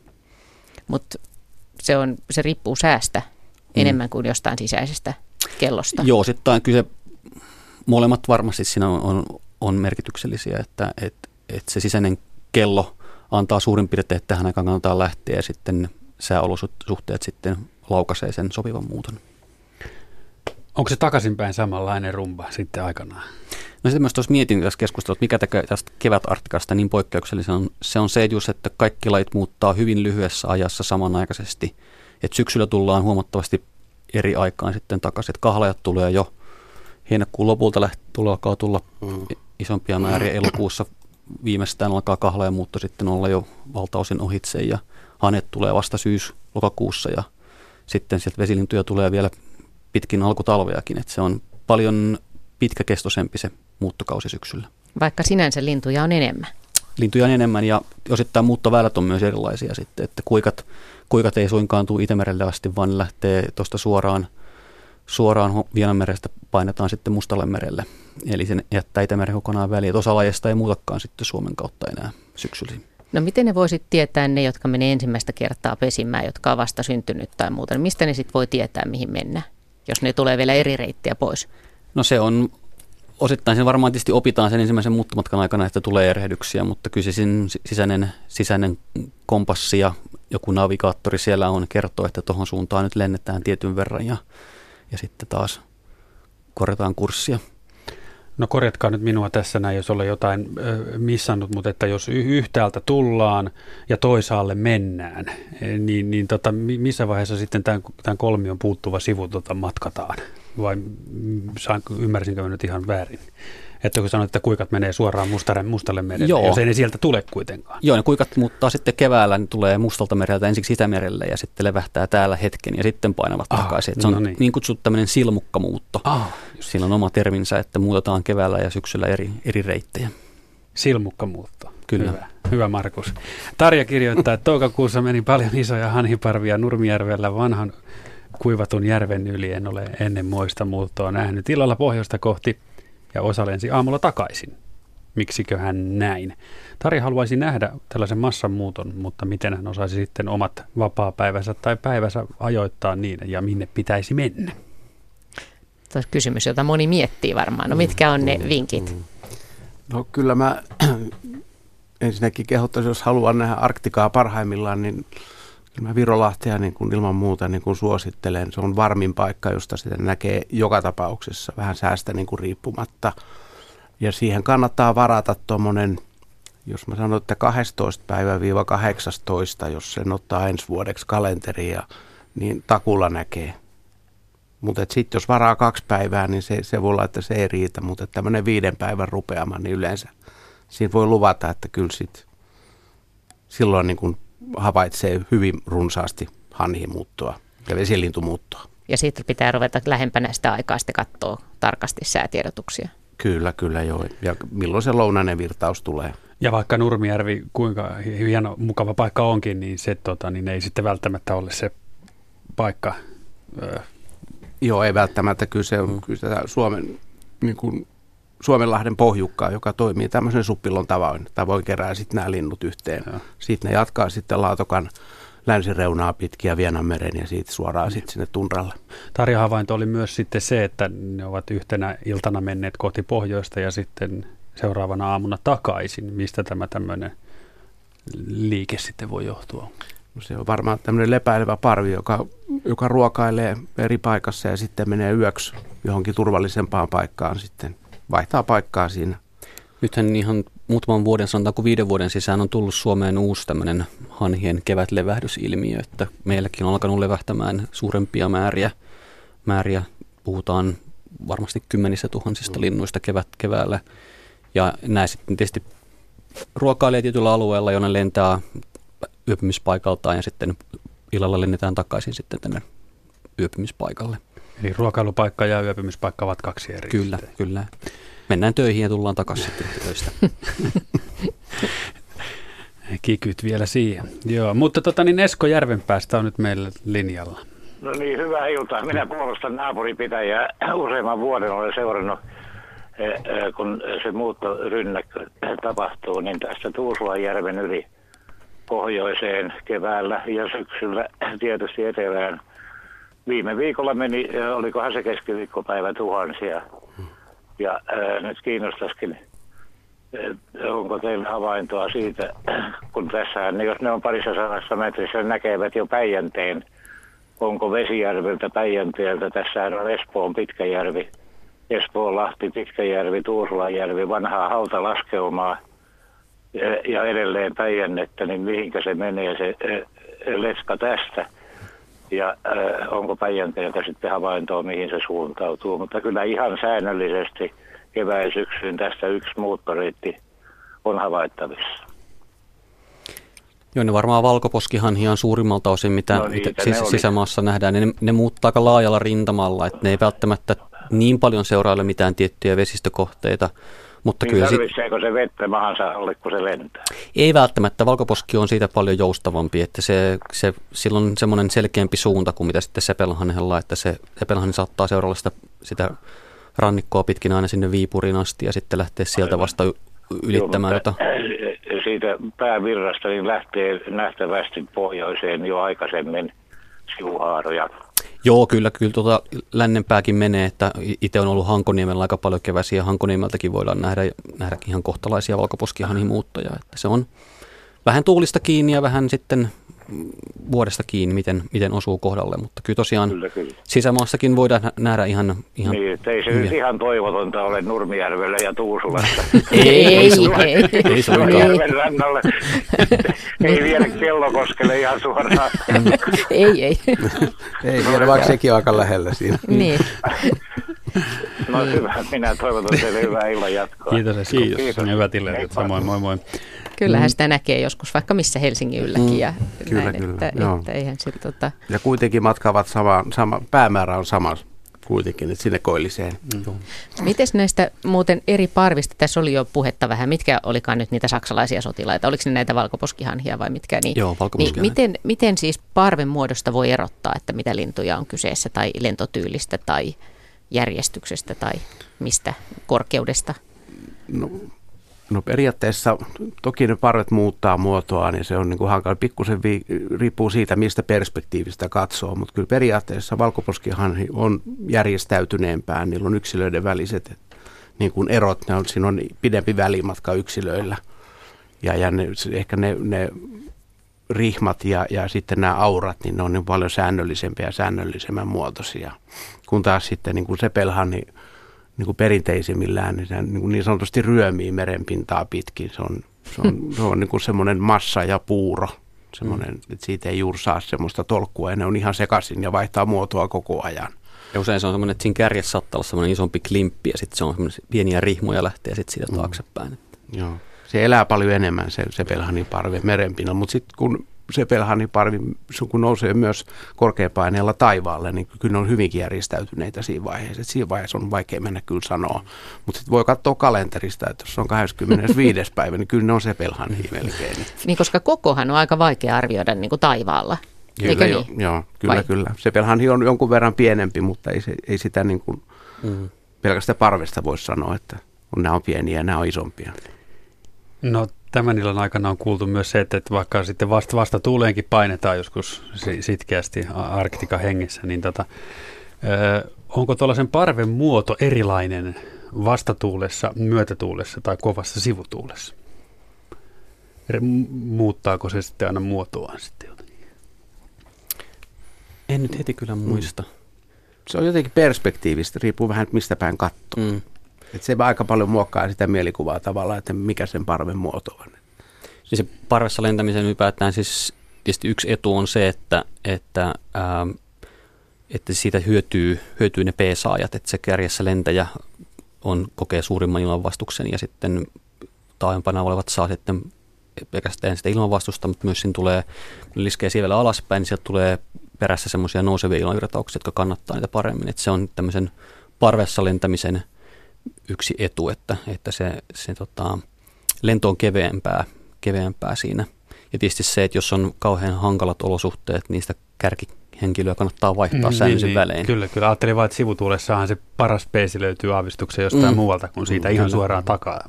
Kyllä. Aika hyvä, niin. hyvä ajatus. Joo, ja. Timo, Timo kysyy sitten jotain ehkä vielä vähän monimutkaisempaa, nimittäin, että mikä merkitys isoilla muuttolinjoilla on niin sanotulla termoamisella, eli konvektio, konvektiovirtausten hyväksikäytöllä Aina välillä näkee, kuinka esimerkiksi iso aura, kurkiaura hajoaa ja aloittaa nousun ilmavirrassa, pyörivät nosteen kannattelemina pilvien pohjaan ja aloittavat liitämisen. Ilmeisesti nämä isot linnut ovat huonoja lentäjiä, tarvitsevat tällaisia hissejä, jotta eteneminen onnistuu. En tiedä nyt liittyykö tämä Arktikaan millään lailla, mutta ehkäpä Timo kysymys oli näin kuitenkin.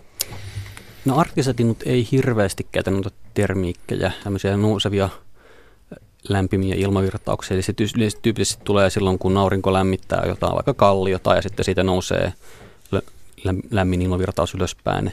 Et petolinnulla, kurjilla, ää, jotkut haikarat käyttää tämmöisiä tyyppisiä ilmavirtauksia ja käytännössä se räpyttelylento on energi- energisesti kauhean raskasta. Eli jos isketään koko ajan, tai kun me juostas koko ajan eteenpäin, niin se on, se on tota, haastavaa, mutta linnuilla se, että ne pitää siipiä vaakatasossa ja antaa sen lämpimän ilmavirran nostaa niitä ylöspäin, niin se ei kuluta käytännössä energiaa ollenkaan. Eli vaikka se on hitaampaa, että otetaan vähän korkeutta ja sitten liitetään seuraavaan tämmöiseen termiikkikohtaan ja taas otetaan korkeutta ja taas liitetään, niin se on kuluttaa ehkä jopa vaan muutaman 10 prosenttia tai siis pari, 10-20 prosenttia siitä kokonaisenergiasta, mitä ne käyttäisi sen sitten tämmöiseen aktiiviseen lentoon. Ja siinä on tämä, niillä on tämä, ne on leveä siipisiä nämä linnut, jotka niin kuin käy, hyödyntää tätä nousevaa ilmavirtausta. Eli sinne mahtuu ilmaa siis siipien alle. Ja se usein tosiaan tapahtuu vähän myöhemmin, kun aurinko on ehtinyt jo lämmittää. Kyllä.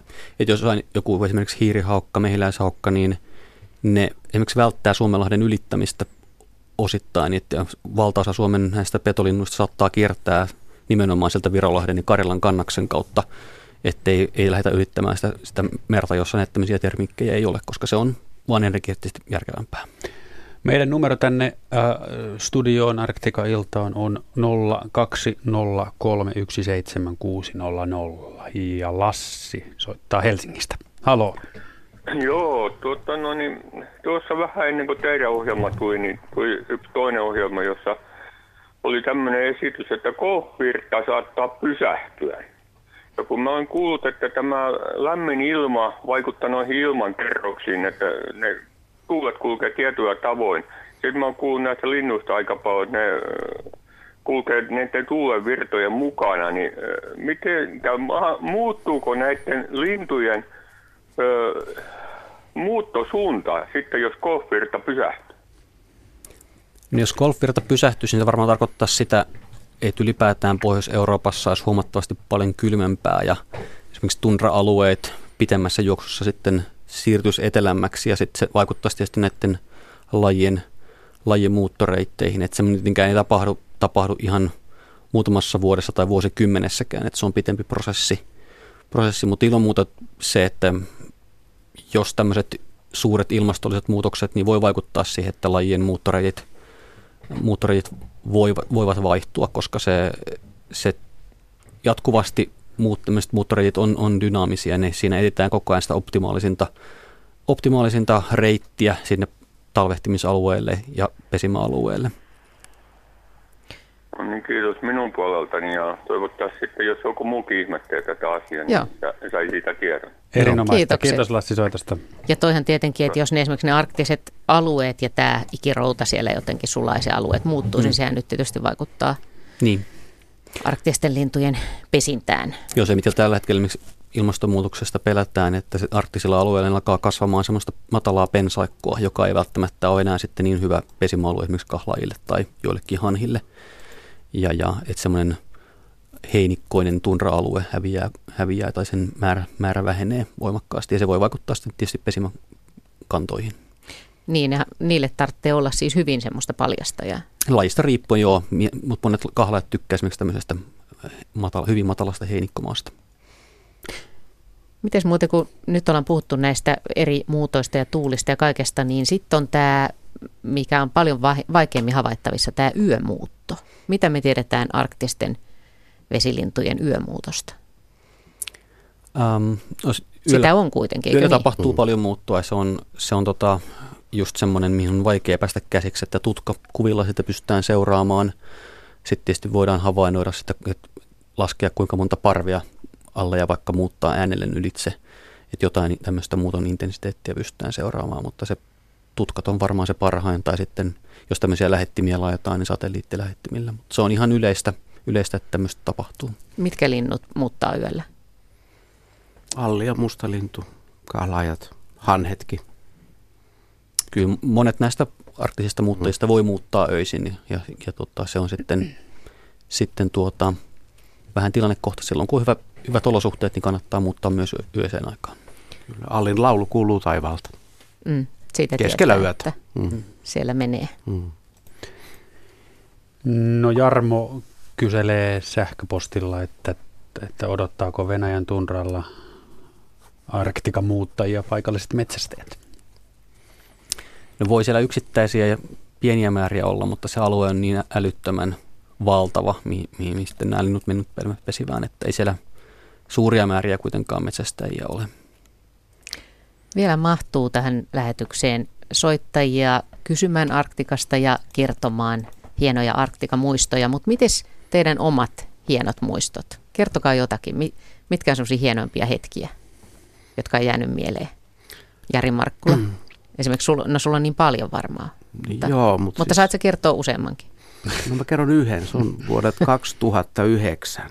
Se oli, se oli kaikin tavoin merkillinen vuosi, eli silloin oli hyvin pitkään tämmöinen pohjoinen ja it, itäinen tuuli, itäinen virtaus. Ja, ja, ja silloin havaittiin hyvin paljon näitä kuikkaa ja kaakkuria, ja kaakkureitakin poikkeuksellisen paljon. Ja, ja, ja muun muassa itsekin havaitsin kaksi Amerikan jääkuikkaa ihan läheltä, joka on ihan poikkeuksellista.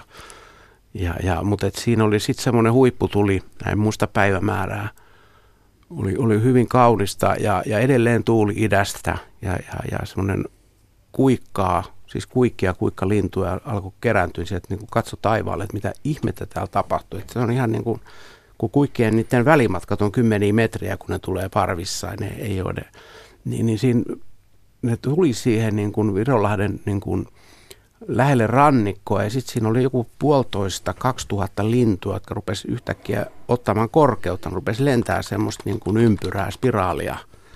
Ja, ja se oli siis aivan mykistävä, mykistävä. Ja sitten ne vaan hävisi sinne taivaalle suoraan korkealle. Ja kun rupesi kiikareilla katsoa sinne, ne lähti sitten sieltä niin kuin itään, valtavan korkealla. Se oli aivan huikea. Se oli, se oli siis sääolosuhteista niin kuin jotenkin johtu tämä, että miksi ne näin teki. Joo. Se oli huikea. Entäs Aleksi? Joo, mulla varmaan parhaimmat arktikakokemukset on sinä vuonna, kun kirjoitin ylioppilaaksi, niin oli mahdollisuus olla pari viikkoa putkeen tuolla Kummelsäärin saarella Porvoon edustalla, missä sitten telttailtiin ja ensimmäiset viisi päivää oli pohjoisvirtausta, mitään ei tapahtunut, mutta sitten se yhtäkkiä, yhtäkkiä repesi ja siinä meni monta päivää putkeen hanhia ja kahlaajia ja vesilinut oli ehtinyt luikahtaa jo ennen, että niistä ei päästy kunnolla nauttimaan, mutta yli 100 000 hanhea päivässä ja, ja, ja monta kymmentä tuhatta kahla, kahlaajaa, niin se oli, se oli kyllä vaikuttavaa. Ja sitten siellä vielä kruunauksena meni, meni tuommoinen vanha suula siitä saaren ohitse, niin se oli aikamoinen, no, aikamoinen elämys. No miten tämmöinen vaikuttaa nuoreen mieheen, niin tota, pyöriikö ne sitten unissakin ne linnut tai pyöriikö ne äänet tosiaan mielessä tai herääkö sitä yöllä niin kuin laskemaan vielä – unenpöppörössä jotakin kuvitteellisia parveja. Kyllä sitä monesti tuommoisten kovien massamuuttojen jälkeen, niin sitä, sitä joku kuulee niiden äänien ääniä sitten tota, kukkumaan mentäessä päästään sisällä tai, tai näkee sitten kaiken näköisiä vilkkaita la, laskemisunia, että se on kyllä, kyllä se kuuluu osana, osa näistä prosessia. Mites? Mä uskon, että tämä laske, laskemisuni on semmoinen aika tyypillinen, että silloin kun näitä parvia, niin kuin tästä Södersäriltä kerrottiin, että siellä oli siis porukka jakautunut ja toiset katsoo eri suuntaan ja toiset katsoo tiettyjä lintuja ja sitten lasketaan ja luetaan, niin, niin siinä laskemisessa mä muistan kyllä itse kanssa nuorempana jossain ulkosaaressa, taas Porvoon ulkosaaressa, niin, niin, niin kyllä, kyllä se, se lasku jatkuu vielä koko yön, mm. vaikka nukku. Aina herää, havattu siihen välillä. Ja sitä ei monta, monta tuntia nukuta sitten myös se väsymys on osittain jäänyt mieleen, että kun viisi päivää herää neljältä ja koko ajan havainnut ehkä päivälle pikkusen pilkkiä jossain vaiheessa, kun on hiljaisempaa ja sitten taas kymmenet viimeistään, men, viimeistään sitten alkaa hiljenemään, kun aurinko menee mailleen, niin, niin, niin sitä on helposti tähän pöllämystynyt sitten sen jälkeen. 020317600 on puhelu, jos vielä ehdit soittaa, niin on mahdollisuus. Mauri Helsingistä on linjalla. Halo. Halo, halo, hyvää iltaa. Hyvää, hyvää iltaa. iltaa. Minua kiinnostaa tämmöinen oikeastaan vähän yleisempi kysymys kaikista näistä Arktika-linnusta, että vaikka suuri joukko sinne painaakin, niin on kaikista niistä lajeista myöskin tänne kotimaahan jäävä, jäävä populaatio. Mikä ihme se on, joka saa toiset jäämään tänne ja toiset taas jatkamaan. Ja kyllä sen ymmärrän, että jos jotkut ovat tänne jääneet, niin se perimä, perimä sitten sanoo näille, näille jälkeläisille, että tuota, tänne, tänne jäädään eikä, eikä lähdetä, mutta tuota, näistä ilmeisesti tänne jäävistä lajeista niin tulee jonkunlainen tämän Arktika-lajin alalaji. Ne eivät enää koskaan, koskaan sitä käyttäytymistä muuta.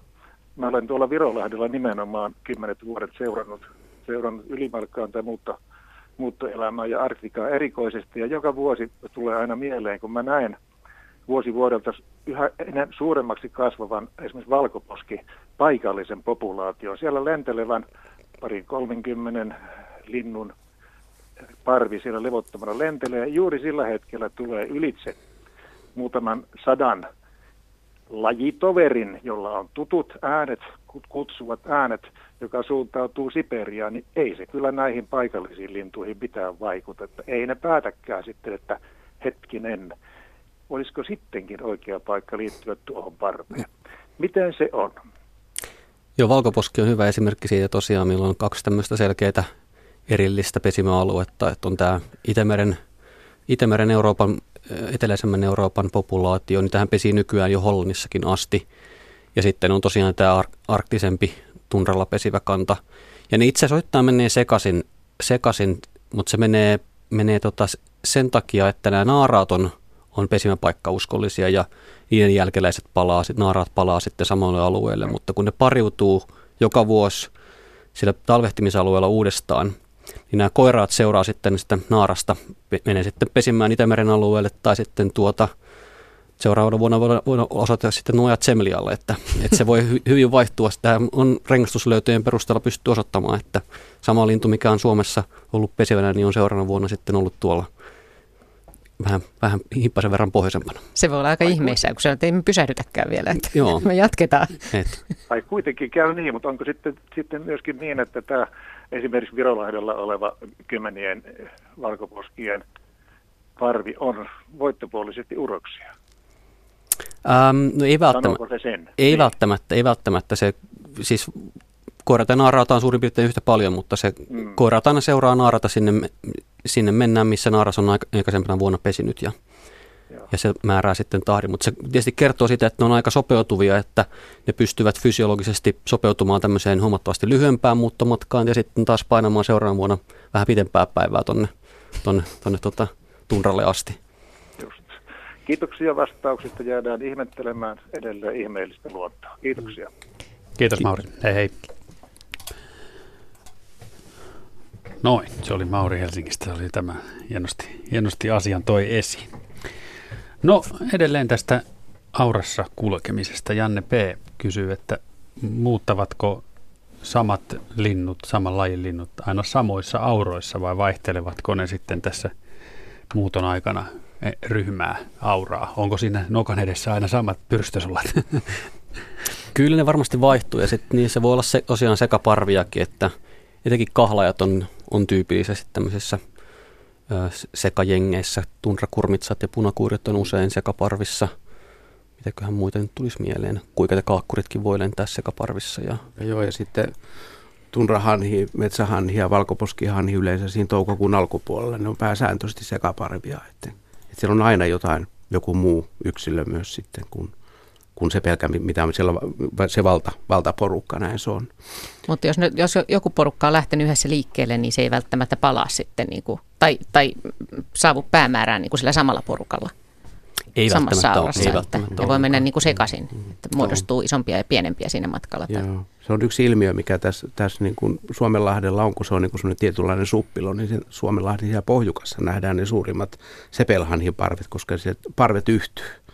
Ne kerääntyy siellä niin kuin samaan sen takia, niistä, niistä tulee niin valtavan isoja sit siinä, ennen kuin ne lähtee sitten sinne mannerta ylittämään. Onko Viipurissa muuten lintuharrastajia paljon katselemassa? Eikö siellä näy paljon tätä Arktikaa? Ei varmaan nykyään. Siellä oli, oli, sit, oli 90-luvulla etenkin Joo. 2000-luvun alussa, mutta nykyään Joo. se on vähemmässä määrin sitten. Joo. Siellä on lähellä, lähellä Viipurin linnaa, siellä on joku tämmöinen tietty paikka. Ja siellä ne luvut on ollut ihan valtavia, mm. mitä sieltä silloin, silloin laskettiin. Ja suomalaisia nekin oli tietenkin. Mm. Okei, okay. et venäläiset lintuharrastajat ei välttämättä sillä lailla Ei hirveästi. Mä oon itse ollut syksyllä Vienanmerellä laskemassa tätä syksystä arktista muuttoa ja se on ihan, no sielläkin on suomalaisia käynyt, mutta meillä oli pari venäläistä ornitologia silloin mukana. Me laivalla mentiin ympäri Vienanmerta ja etsittiin tämmöisiä tärkeitä levähdyskohteita. Mutta syysmuutolla nimenomaan että taas voidaan mennä kimpassa, koska silloin perheittäin muutetaan. Et silloin aikuiset hanhilla aikuiset kertoo nuoremmille, että mikä on se muuttoreitti ja ne oppii sitten sen yhteisen matkan varrella. Eli siis venäläinen lintuharrastaja on harvinaisuus? Kyllä voisi näin sanoa. Kyllä niitä on, mutta ja enemmässä määrinkin sielläkin se lintuharrastus on, on kuin tämmöinen kasvava harrastusmuoto. Mutta tuommoista tämmöistä samanlaista harrastuskulttuuria, mitä, mitä Suomessa tai Ruotsissa on, niin ei, ei kyllä löydy. Mistäkään se voi johtua? Eikö siellä ollut kiikareita? Se on varmaan osittain, osittain siitä. Tietysti kyllähän Venäjällä, Venäjällä tämmöistä perusornitologista työtä on tehty paljon, mutta se, että se ei ole kantanut sitten tämmöiseen samanlaiseen harrastuskulttuuriin, mitä meillä. Mm. Semmoista lajituntemustahan siellä on pitkältä ajalta kyllä, kyllä. Niin kuin Venäjällä näitä luonnontieteilijöitä. Mm. Miten Ark- Arkti- Arktikasta, niin onko paljon mitä ei vielä tiedetä?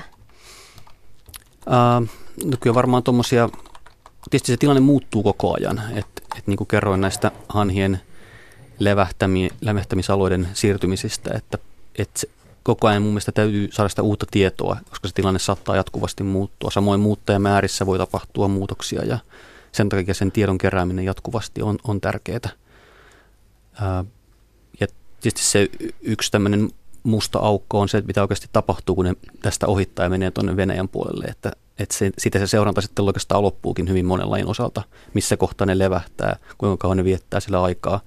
Että satelliittilähettämällä jotain tämmöisiä tietoja on saatu selville, mutta ei läheskään kaikista laissa tiedetä tilannetta.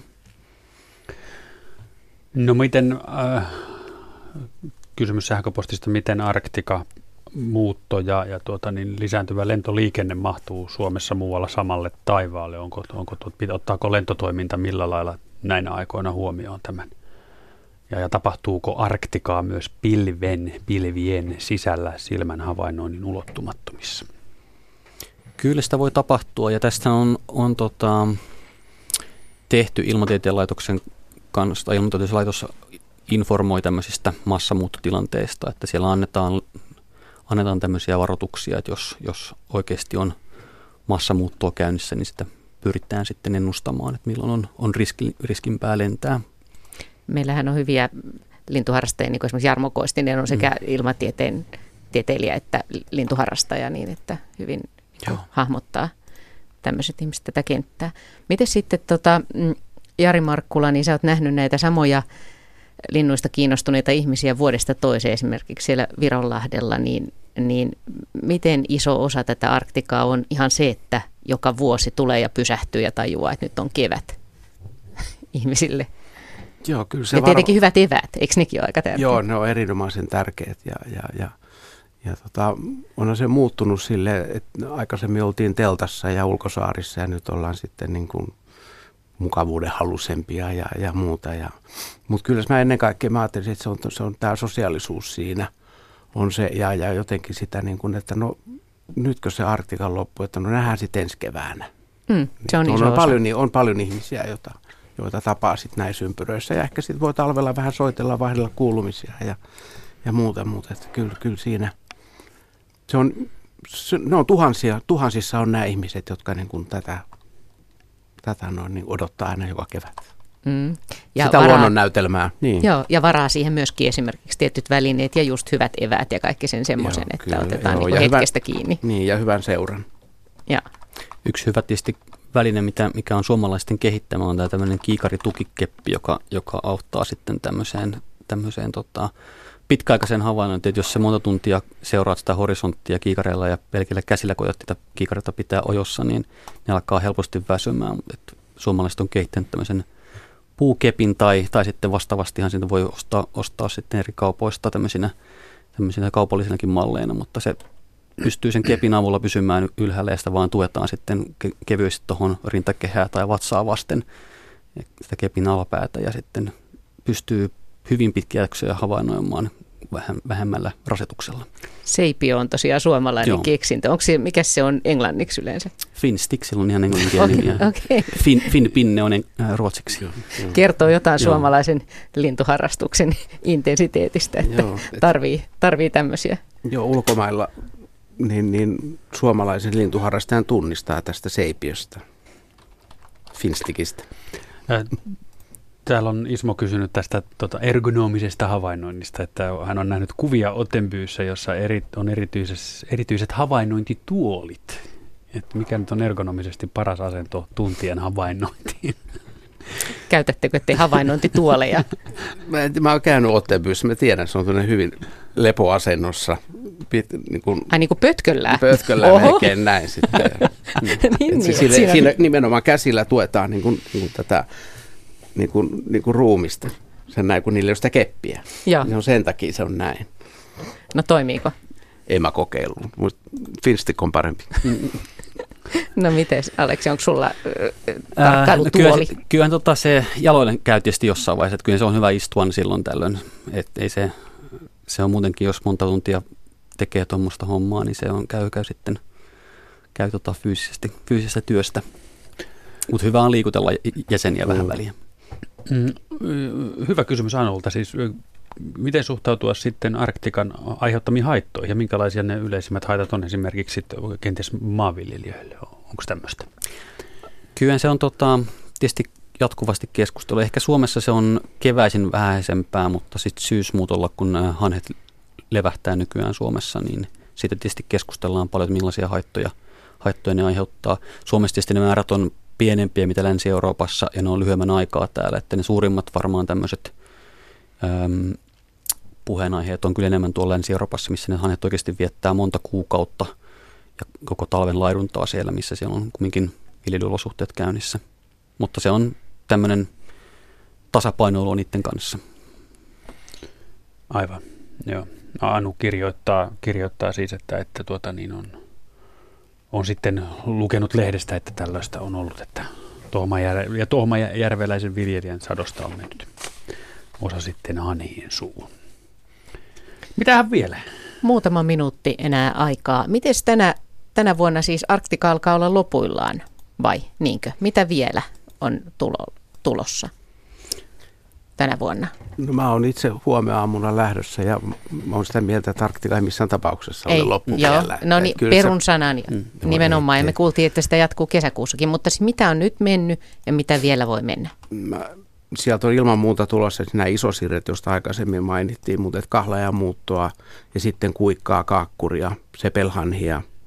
Ja, ja sitten toki toivotaan, että siinä lomassa sitten jotain harvinaisuuksia, mm. haikaroita, isoja petoja – Onko tietoa muut. tulevasta säästä, mitä on luvattu? Mä en ole tänään kerinyt katsoa, mutta mun mielestä jotain vähän pohjoisen virtausta oli viikonlopulle. Että hmm. Oli ainakin ollut, mutta se tarkentuu vielä tänään, kun pääsee nopeasti katsomaan. Mm, lähetysikkunassa yle.fi kautta Radio Suomi on oikeastaan koko illan muutaman kerran tullut Nova ja Semlian äh, tota, niin, säteilytasot esiin. Onko tota, niillä sillä ydin, ydinmenneisyydellä minkälainen en usko, edelleen? En usko, että sillä hirveän suurta merkitystä. Valkoposkihan, joka, jolla se pää, tämmöinen pesimisalue on, niin menee kumminkin hyvin myös tällä tunran pesimäkannalla. Ja se on nykyään suuruusluokkaa miljoona yksilöä, että et en usko, että sillä hirveän suurta merkitystä on tällä historiallisella säteilyasialla. Eli ja sitten syk- ensi keväänä Virolahti tai Porvoon seutu tai joku muu seutu. niin. Niin jos haluaa nähdä koko seurata. Arktikan, Joo, kyllä. jos ei mm. nyt hyppää tähän kelkkaan enää mm. ja tänä sa- vuonna. saaristoon ylipäätään, kun saariston reunalle Joo. Mm, mut, mutta siis Arktika ei vieläkään nyt ole tänä ei, vuonna. Ei ole, ohi. ei ole ohi.